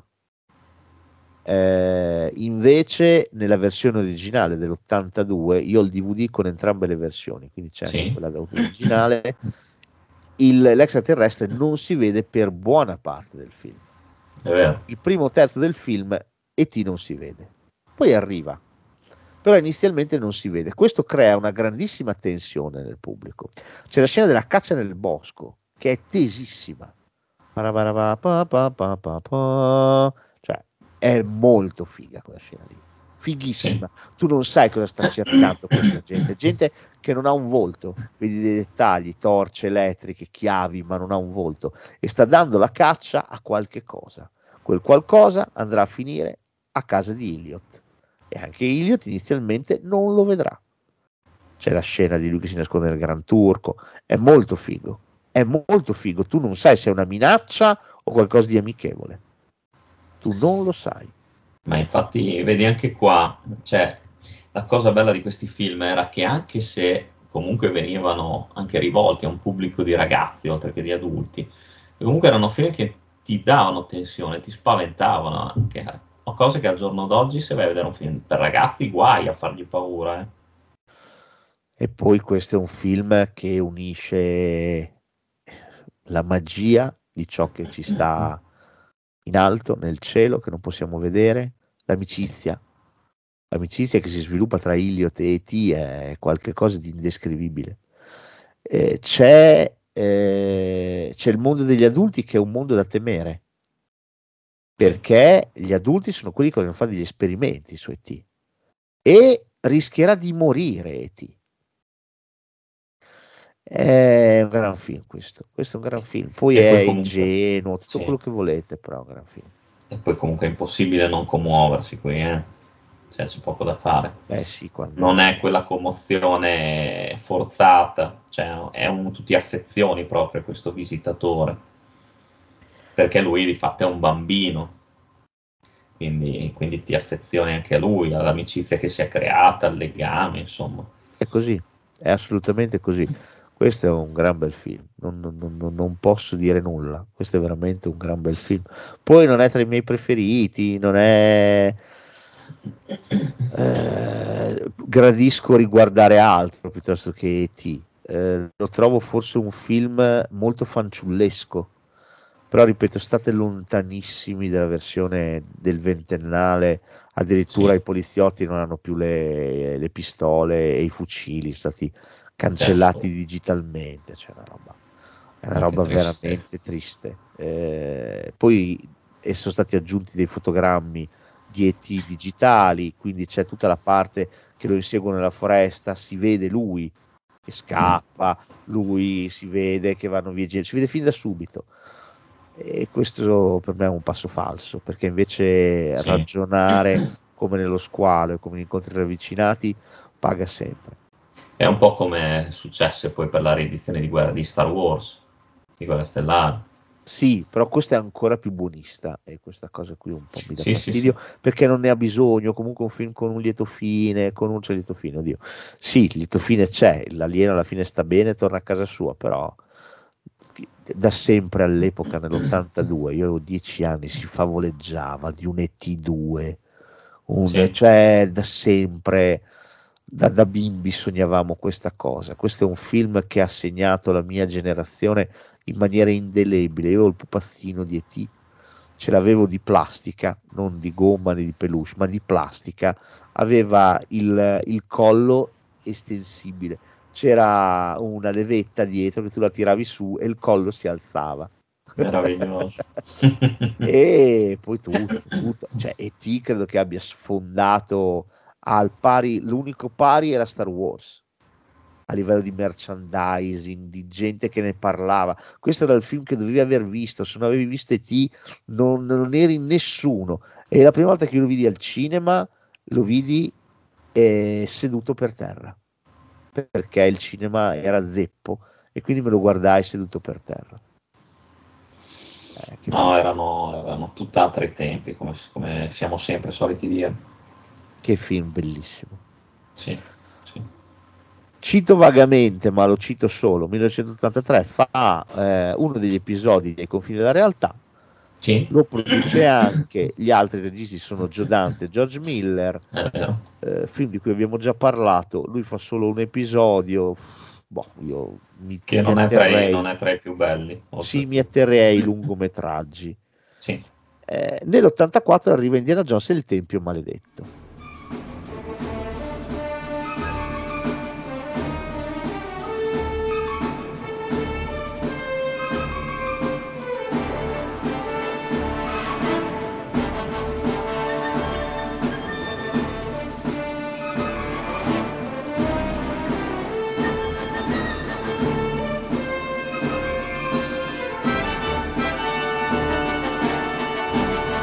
Che io, a dispetto di quanto dicono tanti, eh, adoro. Perché questo è, è stato sempre un po' spernacchiato come, come film. Ma oddio, credo che sia stato spernacchiato nella misura in cui eh, dopo i predatori, questo non è il livello dei predatori, No, non, però non lo so. è proprio, ma per niente. E poi arrivò l'ultima crociata che comunque vada col- con l'effetto Sean Connery, resta un film più, più completo se vuoi. Questo è un film strano, è un film bello, eh? cioè, a me piace il Tempio Sì, Maledetto. L'ho anche- visto due volte al cinema. Questo Eh, al cinema anch'io. Io tra l'altro Però- andai a vederlo, il giorno dopo tornai a vederlo, cioè proprio papà, doppietta, immediatamente, perché Indiana Jones era il mio personaggio forse preferito cinematografico all'epoca, quindi quando è uscito un nuovo film, eh, non ci potevo credere. E, ehm, questo film è interessante perché è molto più comico dei Predatori della Perduta, Sì. molto più comico, contemporaneamente ha dei momenti molto creepy, ha dei momenti eh, quasi horror, come la scena celeberrima del cuore strappato dal petto. Esatto. Poi comunque anche qua ci sono i bambini che sono schiavi, cioè insomma, è una roba leggera, cioè, parliamo di una roba anche un po' tosta. No, no, assolutamente. I Tug fanno paura. eh. I Tug Da fanno paura. Eh, il non lo so, questo è è anche difficile capire perché è meno riuscito del primo. Forse il primo ha una sceneggiatura più perfetta, tanto alla fine dirige sempre lui, dirige sempre Steven, quindi la mano quella è. Eh, però chissà, forse la sceneggiatura di Kasdan era più equilibrata, ecco, mettiamola in questo modo.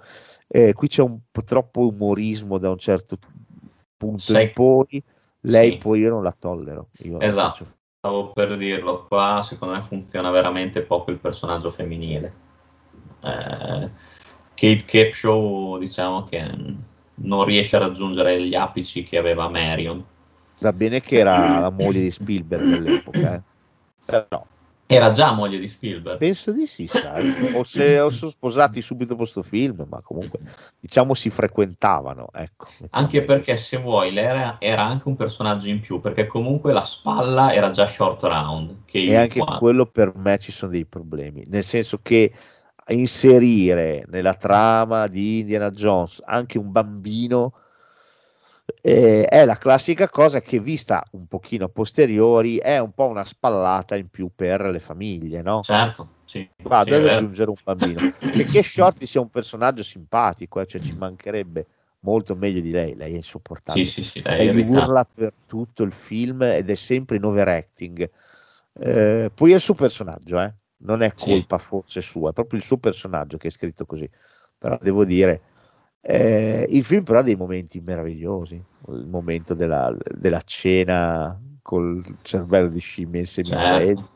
Il finale sul ponte. il finale sul ponte, loro con l'aereo che precipitano col gommone e, e l'inizio. Anche l'inizio. L'inizio è esatto. bellissimo, l'inizio è bellissimo, tra l'altro scena scartata dal primo, del Predatore che è perduta, doveva È essere ambientata al club Obi-Wan. esattamente.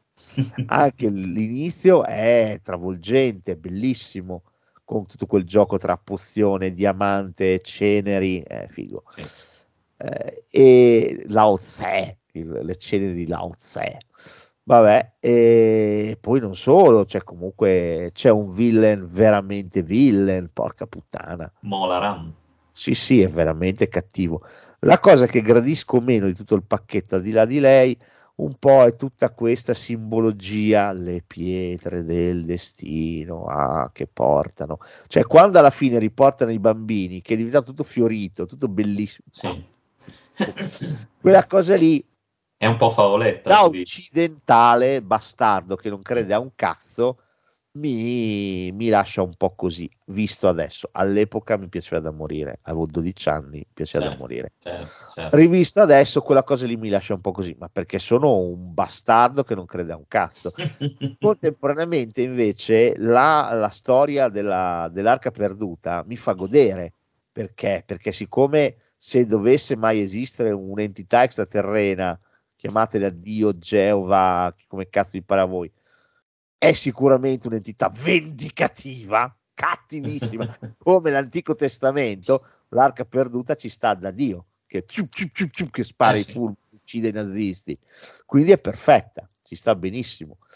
E qua le pietre, ah sì, ah, vabbè. Beh, come hai detto giustamente tu, è, è più un film questo per famiglie, si Per vede. me un po' sì.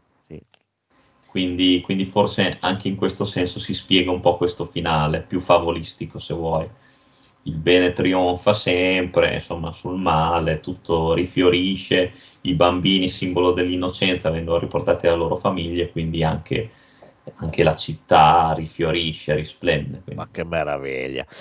Eh, no, eh, come è giusto che sia, ci mancherebbe, però secondo me il primo resta qualche cosa di inarrivabile. No, Anche questo la no. crociata, l'ultima Certo. crociata non gli, non gli allaccia neanche le scarpe. No, no, su questo non, non- non ho dubbi, però non, non capisco quelli che hanno un odio feroce verso questo film, che No, comunque no, no, per me è spassosissimo questo film qui. Io impazzisco, cioè mi diverto proprio a la guardarlo. corsa, anche la corsa con i carriolini da minatore, cioè, quella, quella scena lì è fantastica. No, ma perché il coso? Perché quando va, eh, quando loro sono rinchiusi dentro, anche questa cosa è carina, che loro due sono attratti l'uno dall'altra Sì, e, sì, si- e- e- tutti e due, io vado da lei, sì. no, io vado da lui, ed è figo perché invece tentano di ucciderli. La scena lì è carina, ma come quando con Shorty finisce dentro la camera che si sta abbassando. Sì, e lei sì. infilare la mano e gli no io non ce ne infilo la mano lì. Ti ho detto di ficcarci. Oppure sì, sembra di camminare sui biscotti, ecco, sì ecco ci sono queste scene che poi c'è la scena della miniera con eh, eh, con eh, i, i vagoni che, Sì, che volano a destra manca ci sono delle cose molto carine è un film divertente va preso secondo me per quello che è cioè un Anche film secondo me, sì. Ah, stop e fine senza, senza bisogno di troppe sovrastrutture e senza bisogno di pensare che ridisegna la- l'avventura cioè non, ma No, no, È assolutamente. un no. film, È un buon film d'avventura. passosissimo Certo. stop va bene oh, anno dopo 1985 arriva un film ma leggero leggero leggero una commediola veramente oh, di quelle che ti spassi a guardare. Certo. il colore viola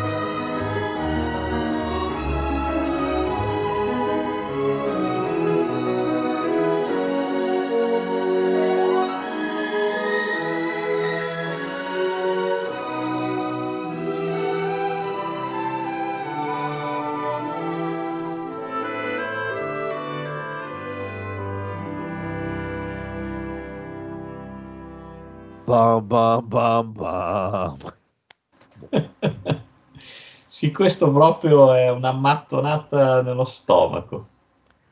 Violenza domestica, abusi sessuali, incesto, e vai! Razzismo, e vai! Razzismo Abbiamo dimenticato loro, qualcosa? sì, sessismo anche. Sì, se vuoi, sì. Eh, il colore viola è una roba. Oh, mignotta. Ma poi Anche c'è un questo- Danny Glover che veramente, cioè, porca È puttana. ancora più bastardo che in Witness. No, veramente una me- merdissima qui, merdissima. Ma io infatti ti dico, cioè questo l'ho dovuto rivedere, questo lo vidi da ragazzino, non mi piacque, però poi rivedendolo più da adulto, merda, anche questo però è un filmone, non si può dire niente.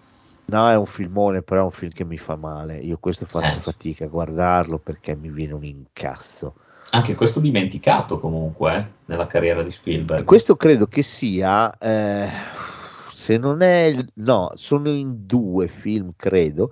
Cioè, Morale è uno dei film che detiene il record per candidature ricevute all'Oscar e zero Oscar presi. Questo è stato candidato a 11 Oscar, non ha vinto un cazzo, non ha vinto niente. Zero. adesso non so con chi concorresse, ma Questo è un film tosto comunque. C'è Whoopi Sì. Goldberg, protagonista. eh, storia di questa ragazza che va a finire in sposa al più improbabile dei mariti, un Danny Glover veramente luciferino. Eh, da qui inizia un, un- un- una via crucis di questa povera donna che tra l'altro si convincerà che quello che sta subendo sia giusto alla fine sì, perché ha conosciuto solamente violenza e umiliazione nella sua vita. no? Quindi quando c'è il personaggio che è la moglie di- del figlio, Sì. che lei invece vorrebbe emanciparsi, vorrebbe essere una donna emancipata che sceglie per sé, non che sia il marito a scegliere per lei, eh, lei è d'accordo come la pensa suo marito, cioè che Mhm. lei deve stare al suo posto e per farla stare al suo posto va menata. No, perché? eh, Perché è una donna che ha conosciuto solamente quello, non ha conosciuto Certo. mai nient'altro. Ah, con questa affezione per la sorella, il, il marito che cerca di violentare la sorella, cioè beh, è un film questo qui che è una stilettata veramente al cuore continuo, eh. Sì, sì, eh, cioè, questo è veramente pesante da digerire. Cioè, questo lo senti, sono due ore passa che senti, ma non perché il film sia noioso, ma perché veramente ti, ti macina dentro. Questo non ha le musiche di John Williams, qui la musica di Quincy Jones, Sì, che comunque insomma Quincy Jones tanto di cappello. caccia via, certo, certo. Comunque questo è un film eh, che a me personalmente fa male. Io quando lo guardo sto veramente male. Sì, sì, sì, no, è vero, è vero, no, non è un film facile sicuramente, qua Spielberg comunque sì, mh, cioè, gioca, gioca pesante, eh, gioca veramente duro, non ti risparmia niente, anche perché poi la violenza non è soltanto, non viene fuori scena, non è accennata, Sì, sì, non è psicologica, è basta. palese. No, no, sì. Però si vede che lui qua era entrato nel loop del boh, ah, qua mi stanno prendendo poco sul serio, cazzo. Qua tutti pensano che io faccia o Indiana Jones o E.T. Se erano rotti i coglioni, se erano rotti in bocca, non lo so. Perché prima fate il colore viola, nell'87 arriva l'impero del sole.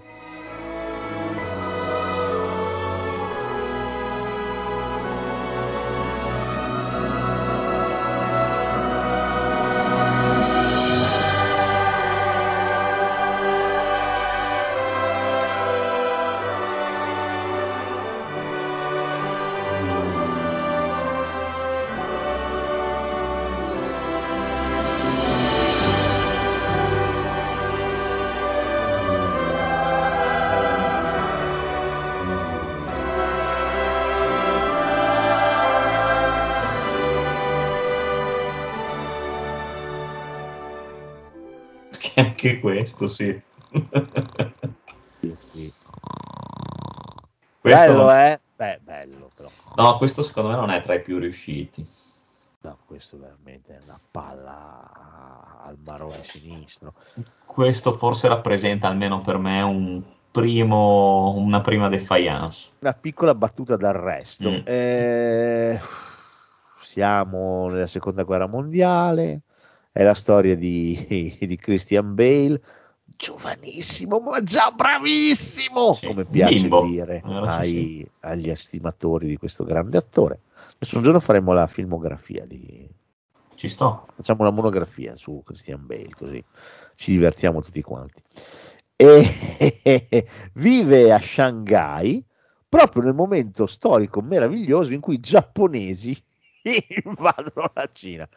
Quindi Eh, che culo, eh. eh, lui dovrebbe abbandonare Shanghai con i genitori. Peccato che per una minchiata, ma anche lì, ma sei un minchione.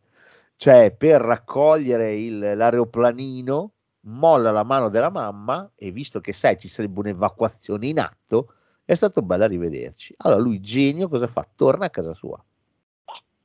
Lì incontra John Malkovich che è andato per rapinarla, quella casa, e i due fanno diciamo amicizia. In realtà John Malkovich tenta di venderlo inizialmente. Poi incontreranno i giapponesi che li prendono e li portano in un bel campo di prigionia. Qui conoscerà altri soldati, poi da questo Sì. campo verrà spostato in un altro campo fino a che finalmente la guerra finirà, eh, anche perché eh, verranno sganciate le bombe a Nagasaki e a Hiroshima. Quindi i giapponesi diranno a posto così, grazie. Sì, non è stata la missione di Doolittle che ha posto fine alla seconda No, guerra no. mondiale, come piacerebbe credere a Michael Bay. Sono state due bombe atomiche nel culo, Eh, sì. Tra parentesi. Spielberg fortunatamente questa cosa ce la ricorda. E sì, il film è un po' pesantino secondo me. Sì. Bello, eh? Bellissimo, girato in un modo, però per me non è la mia tazzina di tè, che non, No, dov- non dovrei neanche dirlo perché non è un'espressione italiana, però. No, no, però sono d'accordo anch'io, anche perché mh, qua ci sono anche dei momenti per me che sono un po' noiosi, fai fatica a seguirli, ci Un sono molti, molti dialoghi. Un po' noiosi mi è piaciuto. Cioè, nel senso, questo ho fatto fatica a seguirlo, veramente. È un film che non riguarderei, cioè, non- è tant'è che è da anni che non rivedo. Eh, Ma avevamo parlato un po' di, di flessione, di periodo buio, no? Sì, Nell'89 infatti arriva anche Always, per sempre.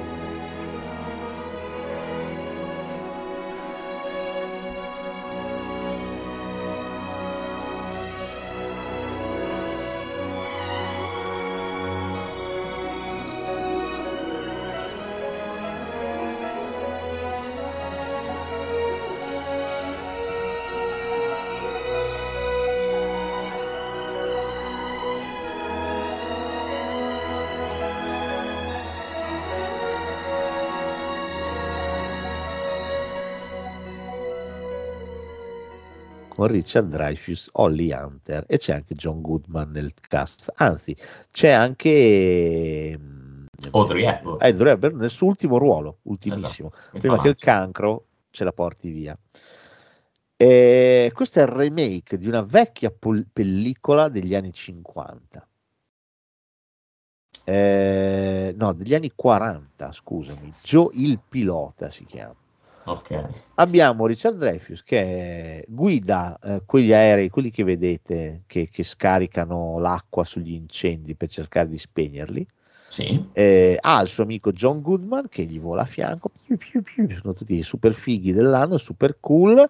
Eh, Holly Hunter è la sua fidanzata, tutto bene, se non che eh, un giorno John Goodman durante una missione eh, ha una difficoltà, Richard Dreyfuss lo aiuta, lo salva, così facendo però perde il controllo del- No. del- dell'aereo e finisce in mezzo a un incendio, è stato bello rivederci. Richard Dreyfuss esatto, l'aereo scoppia e tanti Esatto. saluti. e lui al Moore Eh, si ritrova in paradiso e qua vabbè con Audrey Hepburn che gli dice ehi voilà bella Joe stai sereno dai adesso torni sulla terra eh, occupati di Holly Hunter Prima gli Holly- tagli i capelli, però. è vero va sulla terra da Holly Hunter eh, lui è geloso marcio perché c'è un nuovo pilota lei Fai gli occhi dolci. fa gli occhi dolci, un po' sembra che questo nuovo mh, Giannizzero stia prendendo il, il suo posto nel cuore di lei, quindi insomma gli tira un pochino il culo. Questa è una commedia, è una commedia tutto bene, un po' soprannaturale, un po' troppo soprannaturale, con quel finale con lui che la salva. Sì.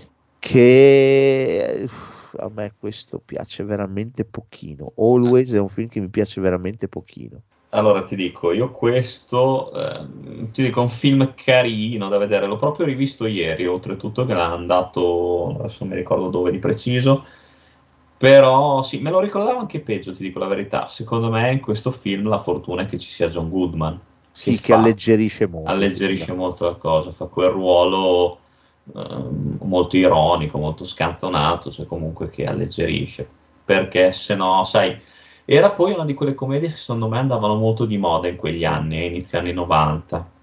Anche lì un po' soprannaturale con gli angeli. No, è vero, sono, sono d'accordo, sono d'accordo. Quindi si è un po' omologato Spielberg. È un film che secondo me ha girato un po' con la mano sinistra, nel senso che è molto facile, non si è impegnato più di tanto qui.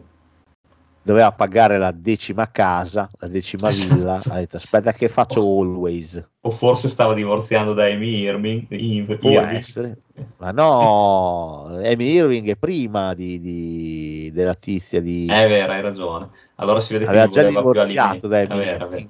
È vero, è vero. Però questo sì, è un- è un film, è carino. eh, cioè poi Un filmino. E stiamo, filmino. sai che cosa? È che quando parli di film di uno come Steven Spielberg, Sì, cioè eh, è ovvio che quando ti trovi davanti ad Always è un filmino, non è niente di che, ma perché mi ha fatto dei film della Madonna prima. certo. Poi eh, avercene oggi chiaro. dei filmini così, eh. Sì, cioè, spero che questo sia chiaro, cioè non è che, che gli vogliamo male, è che secondo me poi in questi anni qua si era fatto un po' molto contaminare da questo buonismo latente che saltava sempre fuori. Sì. Spesso e volentieri nelle sue pellicole, lo vedremo anche tra un, un'altra, tra un po'. Ehm, secondo me questa cosa un po' gli ha fatto male. Quando si è ripreso la voglia di raccontare storie anche un pochino che non dico finiscono male, però insomma un pochino più, più Realistiche. un po' più realistiche, un po' più di traverso. Ecco, Certo. devo dire, eh, secondo me le cose sono decisamente migliorate. Non ho niente contro gli happy end, ci mancherebbe, però, però ecco, cioè che in questa pellicola ci sta, eh, cioè non poteva finire in modo diverso. Però, boh, anche qualche storia, cioè proprio non l'avrei proprio fatto questo film. No, no, avrei vero. raccontato altro, non avrei fatto Always, sono sincero. Come non avrei fatto L'Impero del Sole. Mm. Cioè, è un film che non avrei fatto. Mi dispiace, Steven, non te la prendere con me, però non No. l'avrei fatto. È bellissimo, è sontuoso, però mi sembra un film con una confezione meravigliosa. Poi, quando apro il pacchetto, dentro c'è Poco un niente. watch. Dico, Sì, vabbè, sì. Bello. C'è flick flack. Cioè, sì, vabbè. Cioè dalla confezione, cazzo, sembrava un Rolex, sembrava. Sai cosa sembra un po'? Te lo dico io.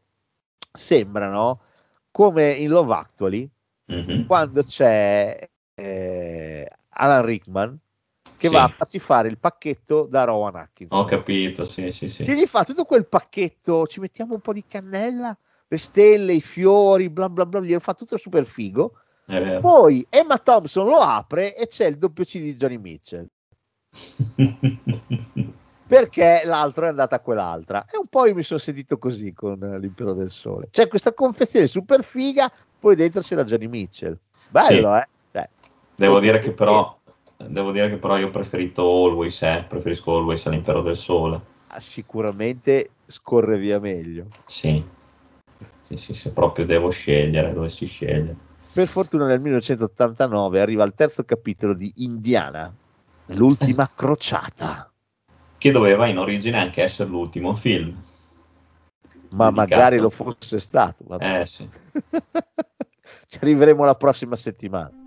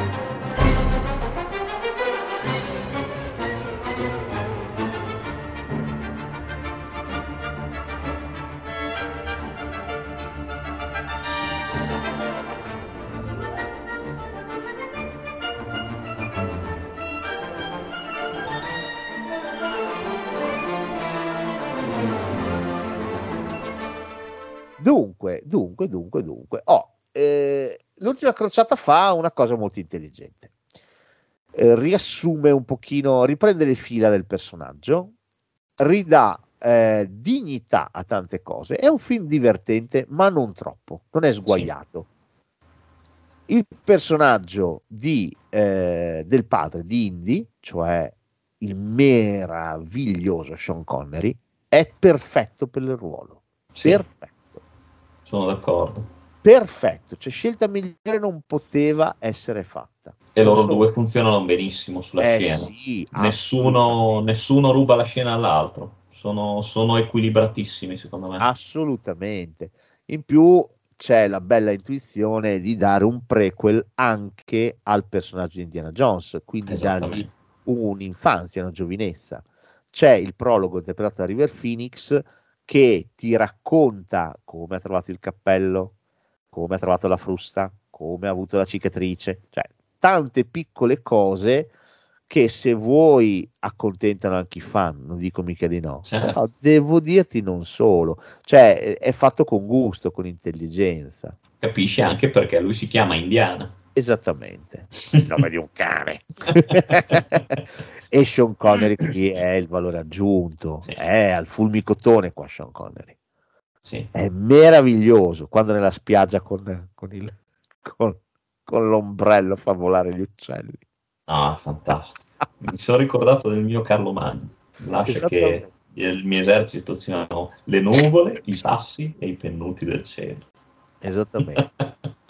C'è di nuovo Brody che è meraviglioso, che c'è quella scena fantastica dove dicono lui è astutissimo, conosce sei lingue, adesso chissà dove sarà, sarà già scomparso e vedi stacco lui, eh, aiuto, qualcuno può aiutarmi? Qualcuno parla la mia lingua o, o perlomeno il greco antico. Esatto.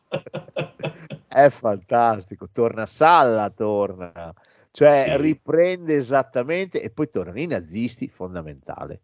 E poi c'è e da lì c'è anche quella scena bellissima dell'incontro-scontro con Hitler. So che gli firma il diario. Ma porca vacca. Meraviglioso. Torna la religione cristiana, torna sì. qualche cosa di, che è un simbolo, non le pietre di sto cazzo, ma il Graal. È molto figa questa cosa, è sì. molto figa. Poi il film è pieno zeppo di cose meravigliose. Quando va a Venezia e deve sfondare il pavimento. Sì. Che va nella biblioteca, che c'è Col il tipo timbro. che timbra. e guardati, ma che bello è. Beh, perché quell'altra senza biglietto. Quello è bellissimo, quando lo buttano giù dal... che tutti mostrano i biglietti. Anche se quando c'è lui nelle fogne con la tizia, che le dice questo che cos'è? L'arca dell'alleanza? Ah. Sicuro abbastanza. che scena meravigliosa. Oh, questo è un bellissimo film e ripeto, loro due sono strepitosi. Sì. Quando scoprono che sono trombati la stessa tizia. Merda. è una a cui piace parlare nel sonno. Ma è fantastico, è fantastico. Quando vanno in sidecar, è, be- cioè, è troppo forte questo film è veramente no. bello, ha un ritmo forsennato, forsennato. Poi anche le tre prove alla fine, eh, scherzi, scherzi. Eh. Finiscono a Petra, ha un finale di nuovo bellissimo con Brody che parte. Harry, Indy, seguitemi, conosco la strada. Yeah! via col cavallo è bellissimo. Si è perso nel suo stesso museo, eh? Esatto. E poi comunque c'è quella meravigliosa sequenza finale con il tema di John Williams dove loro si allontanano a cavallo al tramonto che è pazzesca. Eh sì, beh certo, assolutamente. Con, eh, con il Santo Graal, ma che bello è, ha scelto molto male. È fantastico, questo è un film bellissimo, questo è veramente un film bellissimo. Io lo vidi a Firenze barando bassamente, ero andato con i miei genitori, i miei cugini e i genitori dei cugini, ci diedero un paio d'ore libere per fare un giro per Firenze. Ma chi cazzo l'ha vista a Firenze? Davano Dio Giorgio l'ultima crociata, infilato nel primo cinema, i miei cugini con me e via andare. Beh, almeno hai visto, Non mai. Almeno hai visto Venezia, non hai visto Firenze, ma hai visto Venezia. Venezia, infatti potevo dire bella la biblioteca di Venezia. Ho visto Petra, ma vaffanculo, chi, chi la conosceva la città di Petra? prima? Questo è un film eh, strepitoso. Sì, sì, fantastico, veramente bellissimo. Nel 1991 arriva Hook, Capitano Uncino. Qui siamo in piena favola.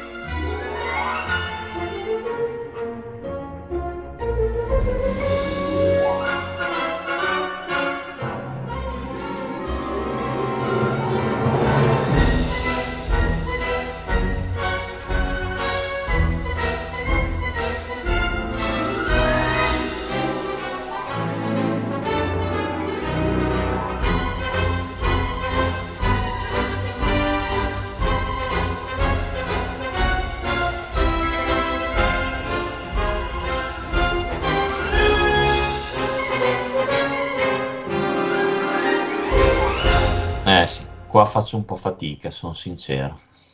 Io faccio un po' fatica, eh, contemporaneamente alcune cose non mi dispiacciono.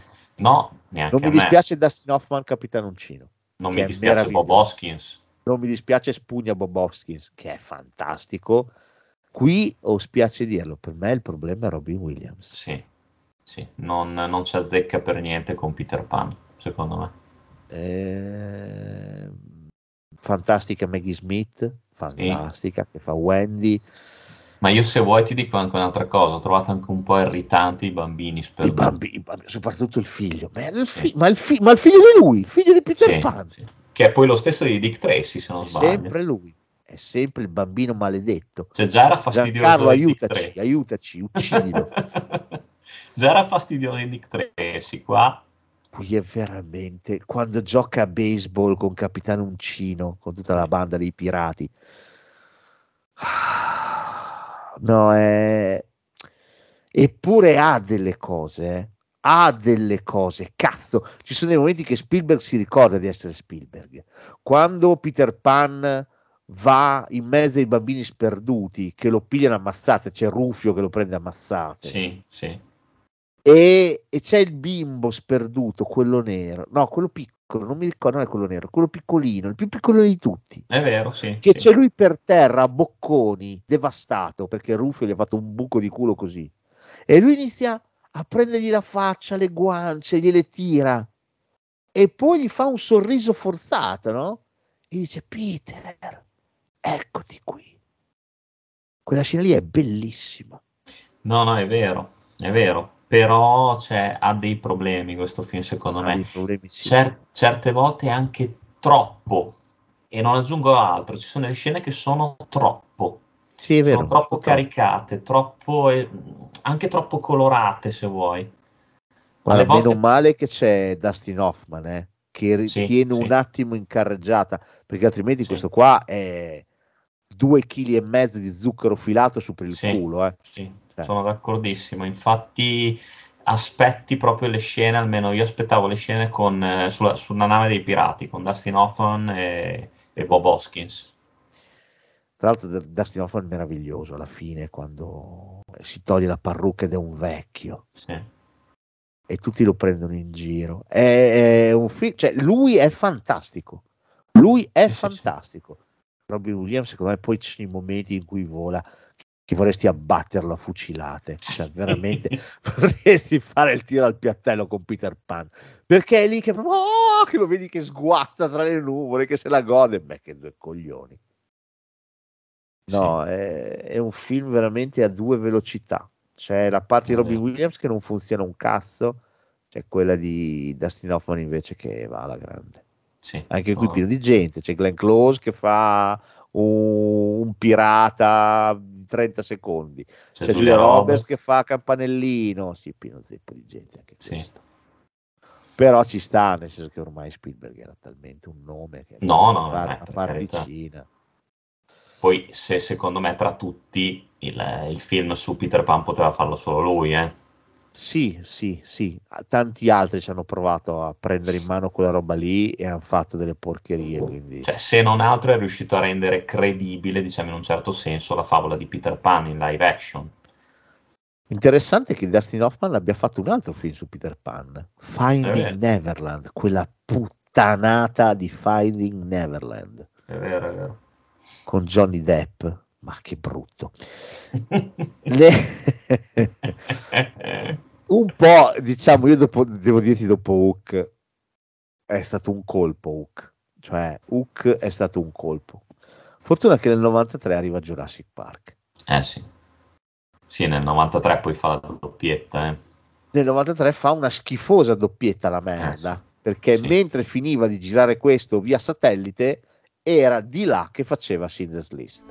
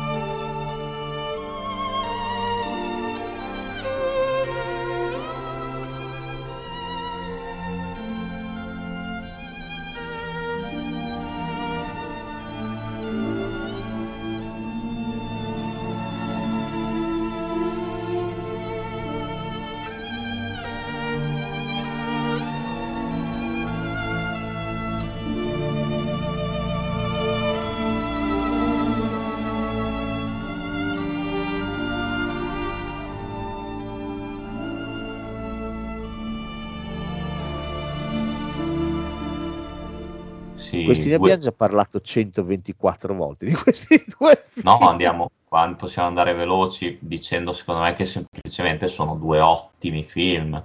Non siamo secondo me qua a livello di capolavori. Oddio, però Schindler's List rivisto Se- non lo so però se arriva al capolavoro Schindler's List. Oh, Per guarda, quanto- io ti dico, io una volta all'anno me lo guardo sempre Anch'io, eh, anch'io. memoria. Mo Però- porca puttana che film, ha un rigore. No, è vero, però se parliamo di, cioè nel senso, è è la domanda che ti facevo prima, il dubbio che avevo prima. Cioè, se, se mi, però mi citi su Steven Spielberg Lo Squalo o I Predatori dell'Arca Perduta, Schindler's List sì, è lì, ma è sotto, è poco sotto secondo me. Per quanto Eh, sia però è spento. diventato una pietra angolare nella rappresentazione dell'olocausto al cinema. Ma su quello eh. non ci piove, su quello non ci piove. Cioè, Ti- da, da lì in poi tu non puoi prescindere. Cioè, le No, cose che no. mostra Schindler's List non le ha mai mostrate nessuno. eh. No, no, ma lì. assolutamente, Si è assolutamente. glissato, si è fatto intuire. eh, Diciamo, diciamo che è nel, è nel podio, eh. Perché se vuoi, se, se proprio ti devo dire tre titoli, sono Il Predatore dell'Arca è Perduta, Lo Squalo e questo. Questo per me è un film che, che- che a me il finale non emozioni, l'ho già detto mille volte, Cioè, però devo dire, fino a che persiste il bianco e nero, è un film pazzesco. Ma poi devo dirti, mi va bene anche il finale, mi va benissimo, nel senso che, come dice giustamente mia moglie, serve a mostrarti quante persone effettivamente sono state salvate, perché effettivamente le vedi. No, Quindi beh, certo. ci, ci sta, ci mancherebbe, però per me ha un rigore di messa in scena. Minchia, cioè quando, quando svuotano il ghetto di Varsavia, porca troia. Sì, no, ma a parte che Eh. anche qua c'è la colonna sonora di John Williams che è una roba Ciao. leggendaria. Qui ciao, qui ciao, con. Isaac Perlman al violino, cioè questo qui è una roba, questo è, è l'omaggio di, di Spielberg a, a tutto, alle sue origini, a ciò E- che, che è venuto comunque- prima di lui. Sì, sì, poi comunque non nasconde per niente neanche qua la violenza, l'orrore. Cioè, qua qua muoiono i Ma c'è la bambini. scena dove c'è il bimbo che si deve nascondere, che si va a nascondere Sì. nei cessi, in mezzo alla merda, il- il- i tedeschi che fanno lavorare gli ebrei e c'è la tizia che va dal capo e gli dice stiamo sbagliando tutto, sono sbagliate le fondamenta, la capanna cadrà. E tu cosa facevi prima? Ero ingegnere. Le spara, dice rifatelo Sì. come ha detto lei. Sì, sì, sì. Oppure ogni tanto senti un colpo di pistola, vedi qualcuno per Guarda, terra dispiace- sangue. Cioè, Dispiace dirlo per il personaggio che interpreta, ma qua è magnetico Ralph Fiennes. eh. ah, beh, certo, Eh, certo eh, che è magnetico. È magnetico, certo è, è magnetico. è proprio incarna il fascino del male. C'è quella scena pazzesca dove c'è lui che non vorrebbe essere attratto dalla ragazza ebrea, Sì, ma sì, ne è comunque attratto. sì. E, e Schindler, Liam Neeson, gli dice che delle volte anche perdonare è una cosa buona, anzi è divino, no? Errare umano, perdonare divino. E c'è il ragazzo che non riesce a pulire la sua vasca Sì, e lui dice vai, ti perdono, poi però non ce la fa. esatto, non resiste. braccia al fucile e gli spara Sì. da lontano mentre lui sta tornando verso il campo. Ma com'è quella scena lì? Sì, sì, sì. Ed è be- comunque, e qua è meravigliosa anche la, la metamorfosi, l'evoluzione che fa lui stesso, che lui all'inizio gliene può fregare un cazzo. Lui è lì per Certo. arricchirsi e basta, e Certo. sfrutta il lavoro ebreo, perché Certo. sa che loro non hanno un futuro e l'unica loro salvezza è quella di andare lì nella fabbrica. Lui però all'inizio non gliene frega un cazzo, basta che lavorino gratis. No, guarda, per me questo è un film meraviglioso. Poi, tra l'altro, sai che cosa? Questo è un film, io l'ho fatto vedere a mia figlia la prima volta, penso, due o tre anni fa. Mhm. Eh, era, era alle medie, era... e l'ha colpita tantissimo. Cioè, quindi, secondo me, questo è un film perfetto anche per le giovani generazioni. Sì, sì, sì, sì. Eh, Eh, molto più della vita è bella, per dire. no, La vita è bella carità. è un film, cioè, dire che, che- che non è bello, eccetera, lo dicono tutti, quindi non è che voglio andare su quella linea lì, però, però è un film molto più facile, c'è l'umorismo, poi l'idea che ha avuto mi va benissimo che, che ci siano dei problemi, però Beh, qui sì. è un modo di mostrare l'olocausto estremamente diretto, senza filtri, sceglie giustamente il bianco e nero, perché sennò sarebbe stato un, un film di Sam Raimi, Certo. e, e lo fa in una maniera di un'eleganza che però il messaggio cazzo se ti arriva c'è la scena che devono andare a fare le docce che sono Sì, sì. terrorizzati e quando esce acqua la, la- la gioia che provano Sì, anche la scena finale dove, vede- dove le donne che tornano indietro vedono i bambini che vengono condotti giù nel- ad Auschwitz, poi vedi la ciminiera col fumo che sai che è tutta gente bruciata. loro che passano in treno che c'è il bimbo che gli fa il segno Sì, Della gola. la gola ma com'è? sì. questo è un film che merda te lo senti addosso ti senti addosso quel cazzo che è stato l'olocausto ma anche le, le frasi agghiaccianti. Questo non è il solito discorso antisemita, questa è politica. No, è un film meraviglioso questo qui. Per me, cioè, se non è un capolavoro Schindler's List, che, che cazzo. Poi, come nel mio cuore, eh, lo squalo ha un posto più rilevante, non dico di no. Però questo per me è un film della Madonna. Mi dispiace, Schindler's List è... Ma Ma com-. Ma come poi anche, cioè ti dico, io ho amato anche Jurassic Park, eh, perché poi in Ma certo,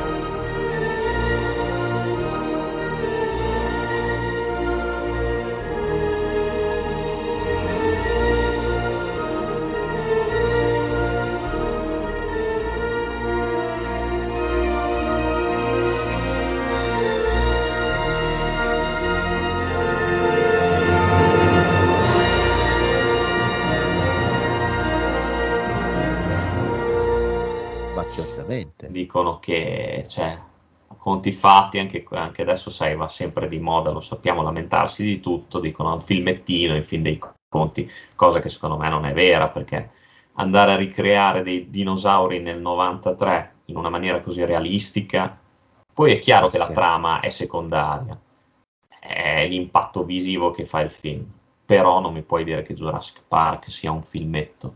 perché- Ma stai scherzando? Ma poi la trama? Cioè, ma la trama, Sì. Che problema ha la trama? Certo, non è, non è complicatissima, ma chi No. dice che le cose complicate siano più belle? E poi E T oltretutto- non ha una trama complicata, lo Esatto. squalo non ha Esatto. una trama complicata, cioè parlando sempre di Spielberg. E poi oltretutto comunque è un film che ti, è uno dei pochi film dove anche lo spiegone è interessante. È un colpo di genio inserire l'animazione Sì, in sì, è vero. quel modo. Sì, assolutamente. No, Cioè. vabbè, eh, stiamo a parlare di niente, fatelo voi. Fatelo Sì. voi, il Oh. T-Rex così, poi ne riparliamo. Appunto. Cioè, a livello di, di cinema, a me queste cose piacciono un sacco, ecco perché ho adorato Avatar 2.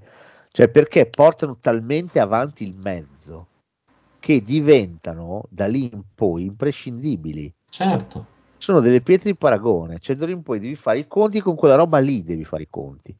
Se Ma vuoi poi- parlare di quella cosa lì, cioè di dinosauri. Ma poi anche lì, io ripeto, cioè, mi ricordo ancora i brividi che mi sono venuti quando ho visto per la prima volta il Brachiosauro. È un film, Cioè. un film veramente molto bello, molto bello. Jurassic Park, lasciatemi stare Jurassic Park, non scherziamo. Qui poi avevo letto anche il, il libro di Crichton che mi Sì. era piaciuto da morire. Cioè, vederlo sullo schermo fatto in quel modo lì. Ma che Porca vacca, c'è, c'è Richard Attenborough anche nel, nel cast. Cioè, vedi come Spielberg, Spielberg dimostra sempre un'attenzione, una, anche un'ammirazione verso altri registi anche, che li fa, divent- li fa recitare nei suoi film. No, no, sono d'accordo, sono d'accordissimo. Nel 97 arriva il sequel, Il mondo perduto.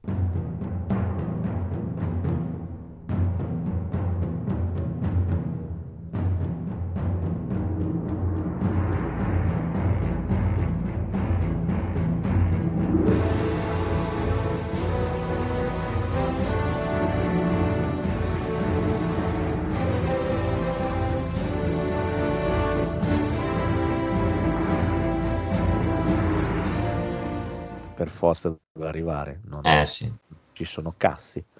Di nuovo tratto da Crichton. Esatto. Chiese, ti prego, fai il sequel. E Crichton, che comunque secondo me era in grado di scrivere anche sotto narcolessia, scrisse anche il seguito. Ovviamente non è bello come Jurassic Park. no. Però anche questo non lo demolirei così tanto. Non è come- così una, un- un'immondizia come si dice. Anzi, secondo me gli spunti interessanti li ha. E poi comunque il finale con eh, il T-Rex che va alla ricerca del piccolo nella città non è da Sì. buttare via. Sono d'accordo. Tra l'altro è, è anche singolare se ci pensi, il Sì, fatto che comunque sì. Spielberg decida di fare anche il mondo perduto, cosa che non era così scontata. eh. Invece questo a me lo, lo rende estremamente simpatico. Il fatto che lui poteva tranquillamente, ho fatto il primo, poi dopo gli altri ve li fate poi voi, no? E No, invece vero. Indiana Jones 4 se ne è fatti lui. Cioè, questo anche il secondo lo fa lui. Cioè, mm, è un regista molto popular. Non è un No, no, regista che se la tira, non è un regista che dice no, è uno che comunque ci sta, ci sta, si mette in gioco e via. Sì, Film divertente questo, non è una roba, però è divertente secondo me. sì. E poi ci sono anche delle buone scene d'azione. Delle buone scene d'azione, c'è Julian è buona come il pane, c'è, C'è Vince Vaughn. Malcolm Sì, che è fantastico, Vince Vaughn va bene, c'è Jeff c'è Goldblum, Pete Postlewaite. c'è Pete Postlewaite sì, che fa il, il- il bastardone, È vero. è veramente forte, sto film. cioè carino, è divertente, come fai a non spassarti a vedere il mondo per No, no, Cioè la roba brutta è altra, capito? sì. Cioè, niente a che vedere con il terzo. Il terzo sì che è una monnezza. Il terzo è questo, bruttino. Il terzo è bruttino forte, a partire proprio dall'assunto dei, Sì. degli uniformi. Però questo devo dire, secondo me si, si vede come, cioè ti, ti diverti proprio. ecco, io non so tu, faccio un po' purtroppo fatica con il prossimo. Ci sono Que- rimasti due film, poi chiudiamo la Sì. prima parte della monografia dedicata a Spielberg. Ci sono rimasti due film un po' complicati. Il Sì. primo è del 1997 e si intitola Amistad.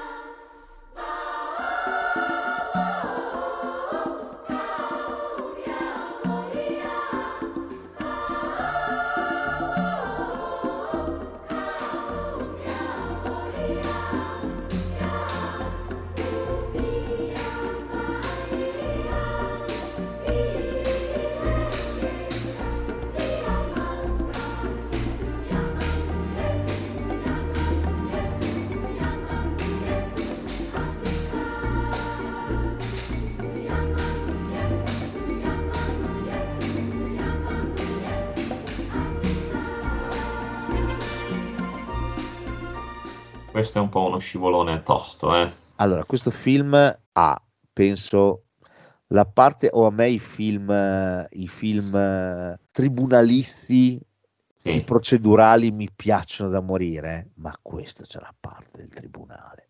Oh, merda. Ma anche perché questo non ti prende, non ti riesce a prendere neanche nella parte procedurale, secondo me. Anthony Hopkins penso che faccia il monologo più palloso Mm. che si sia mai sentito.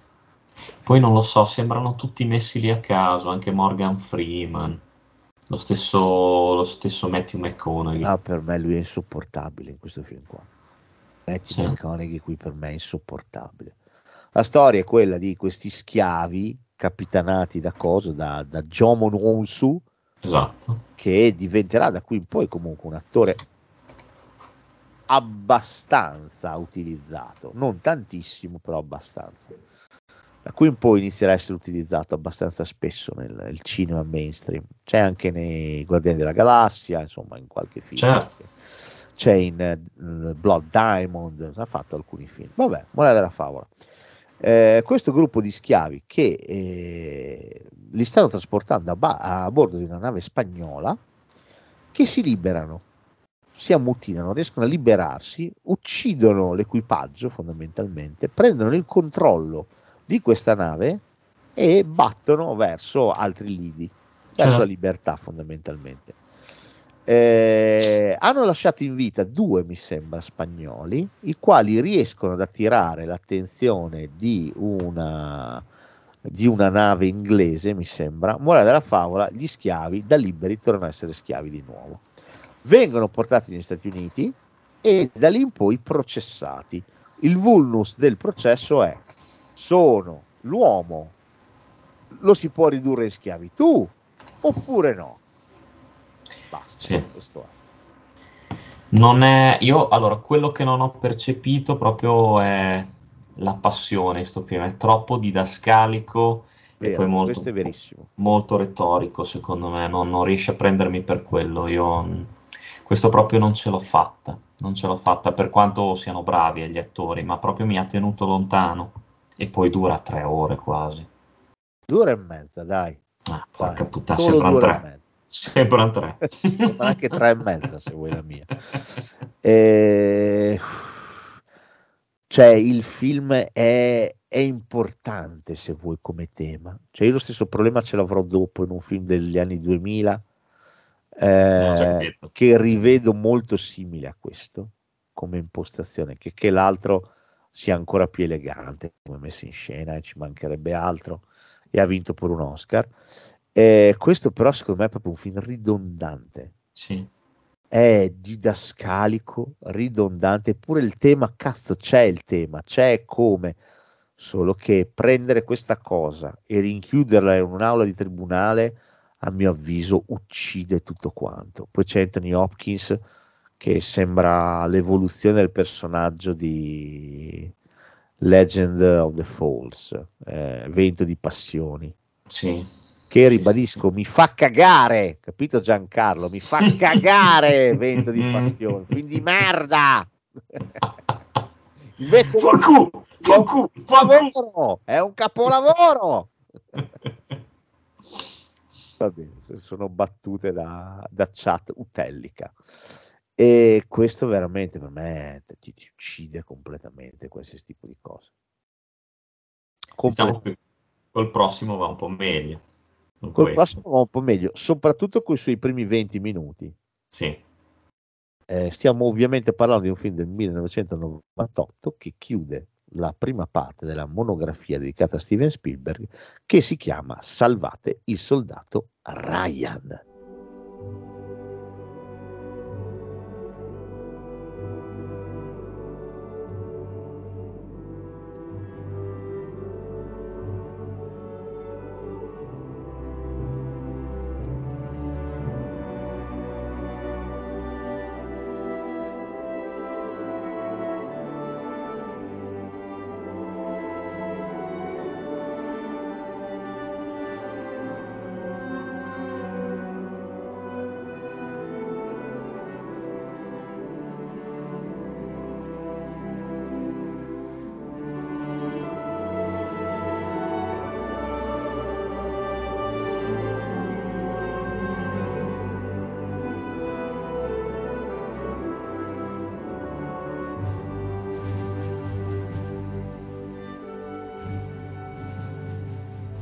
Questo sì, è un bel film di guerra.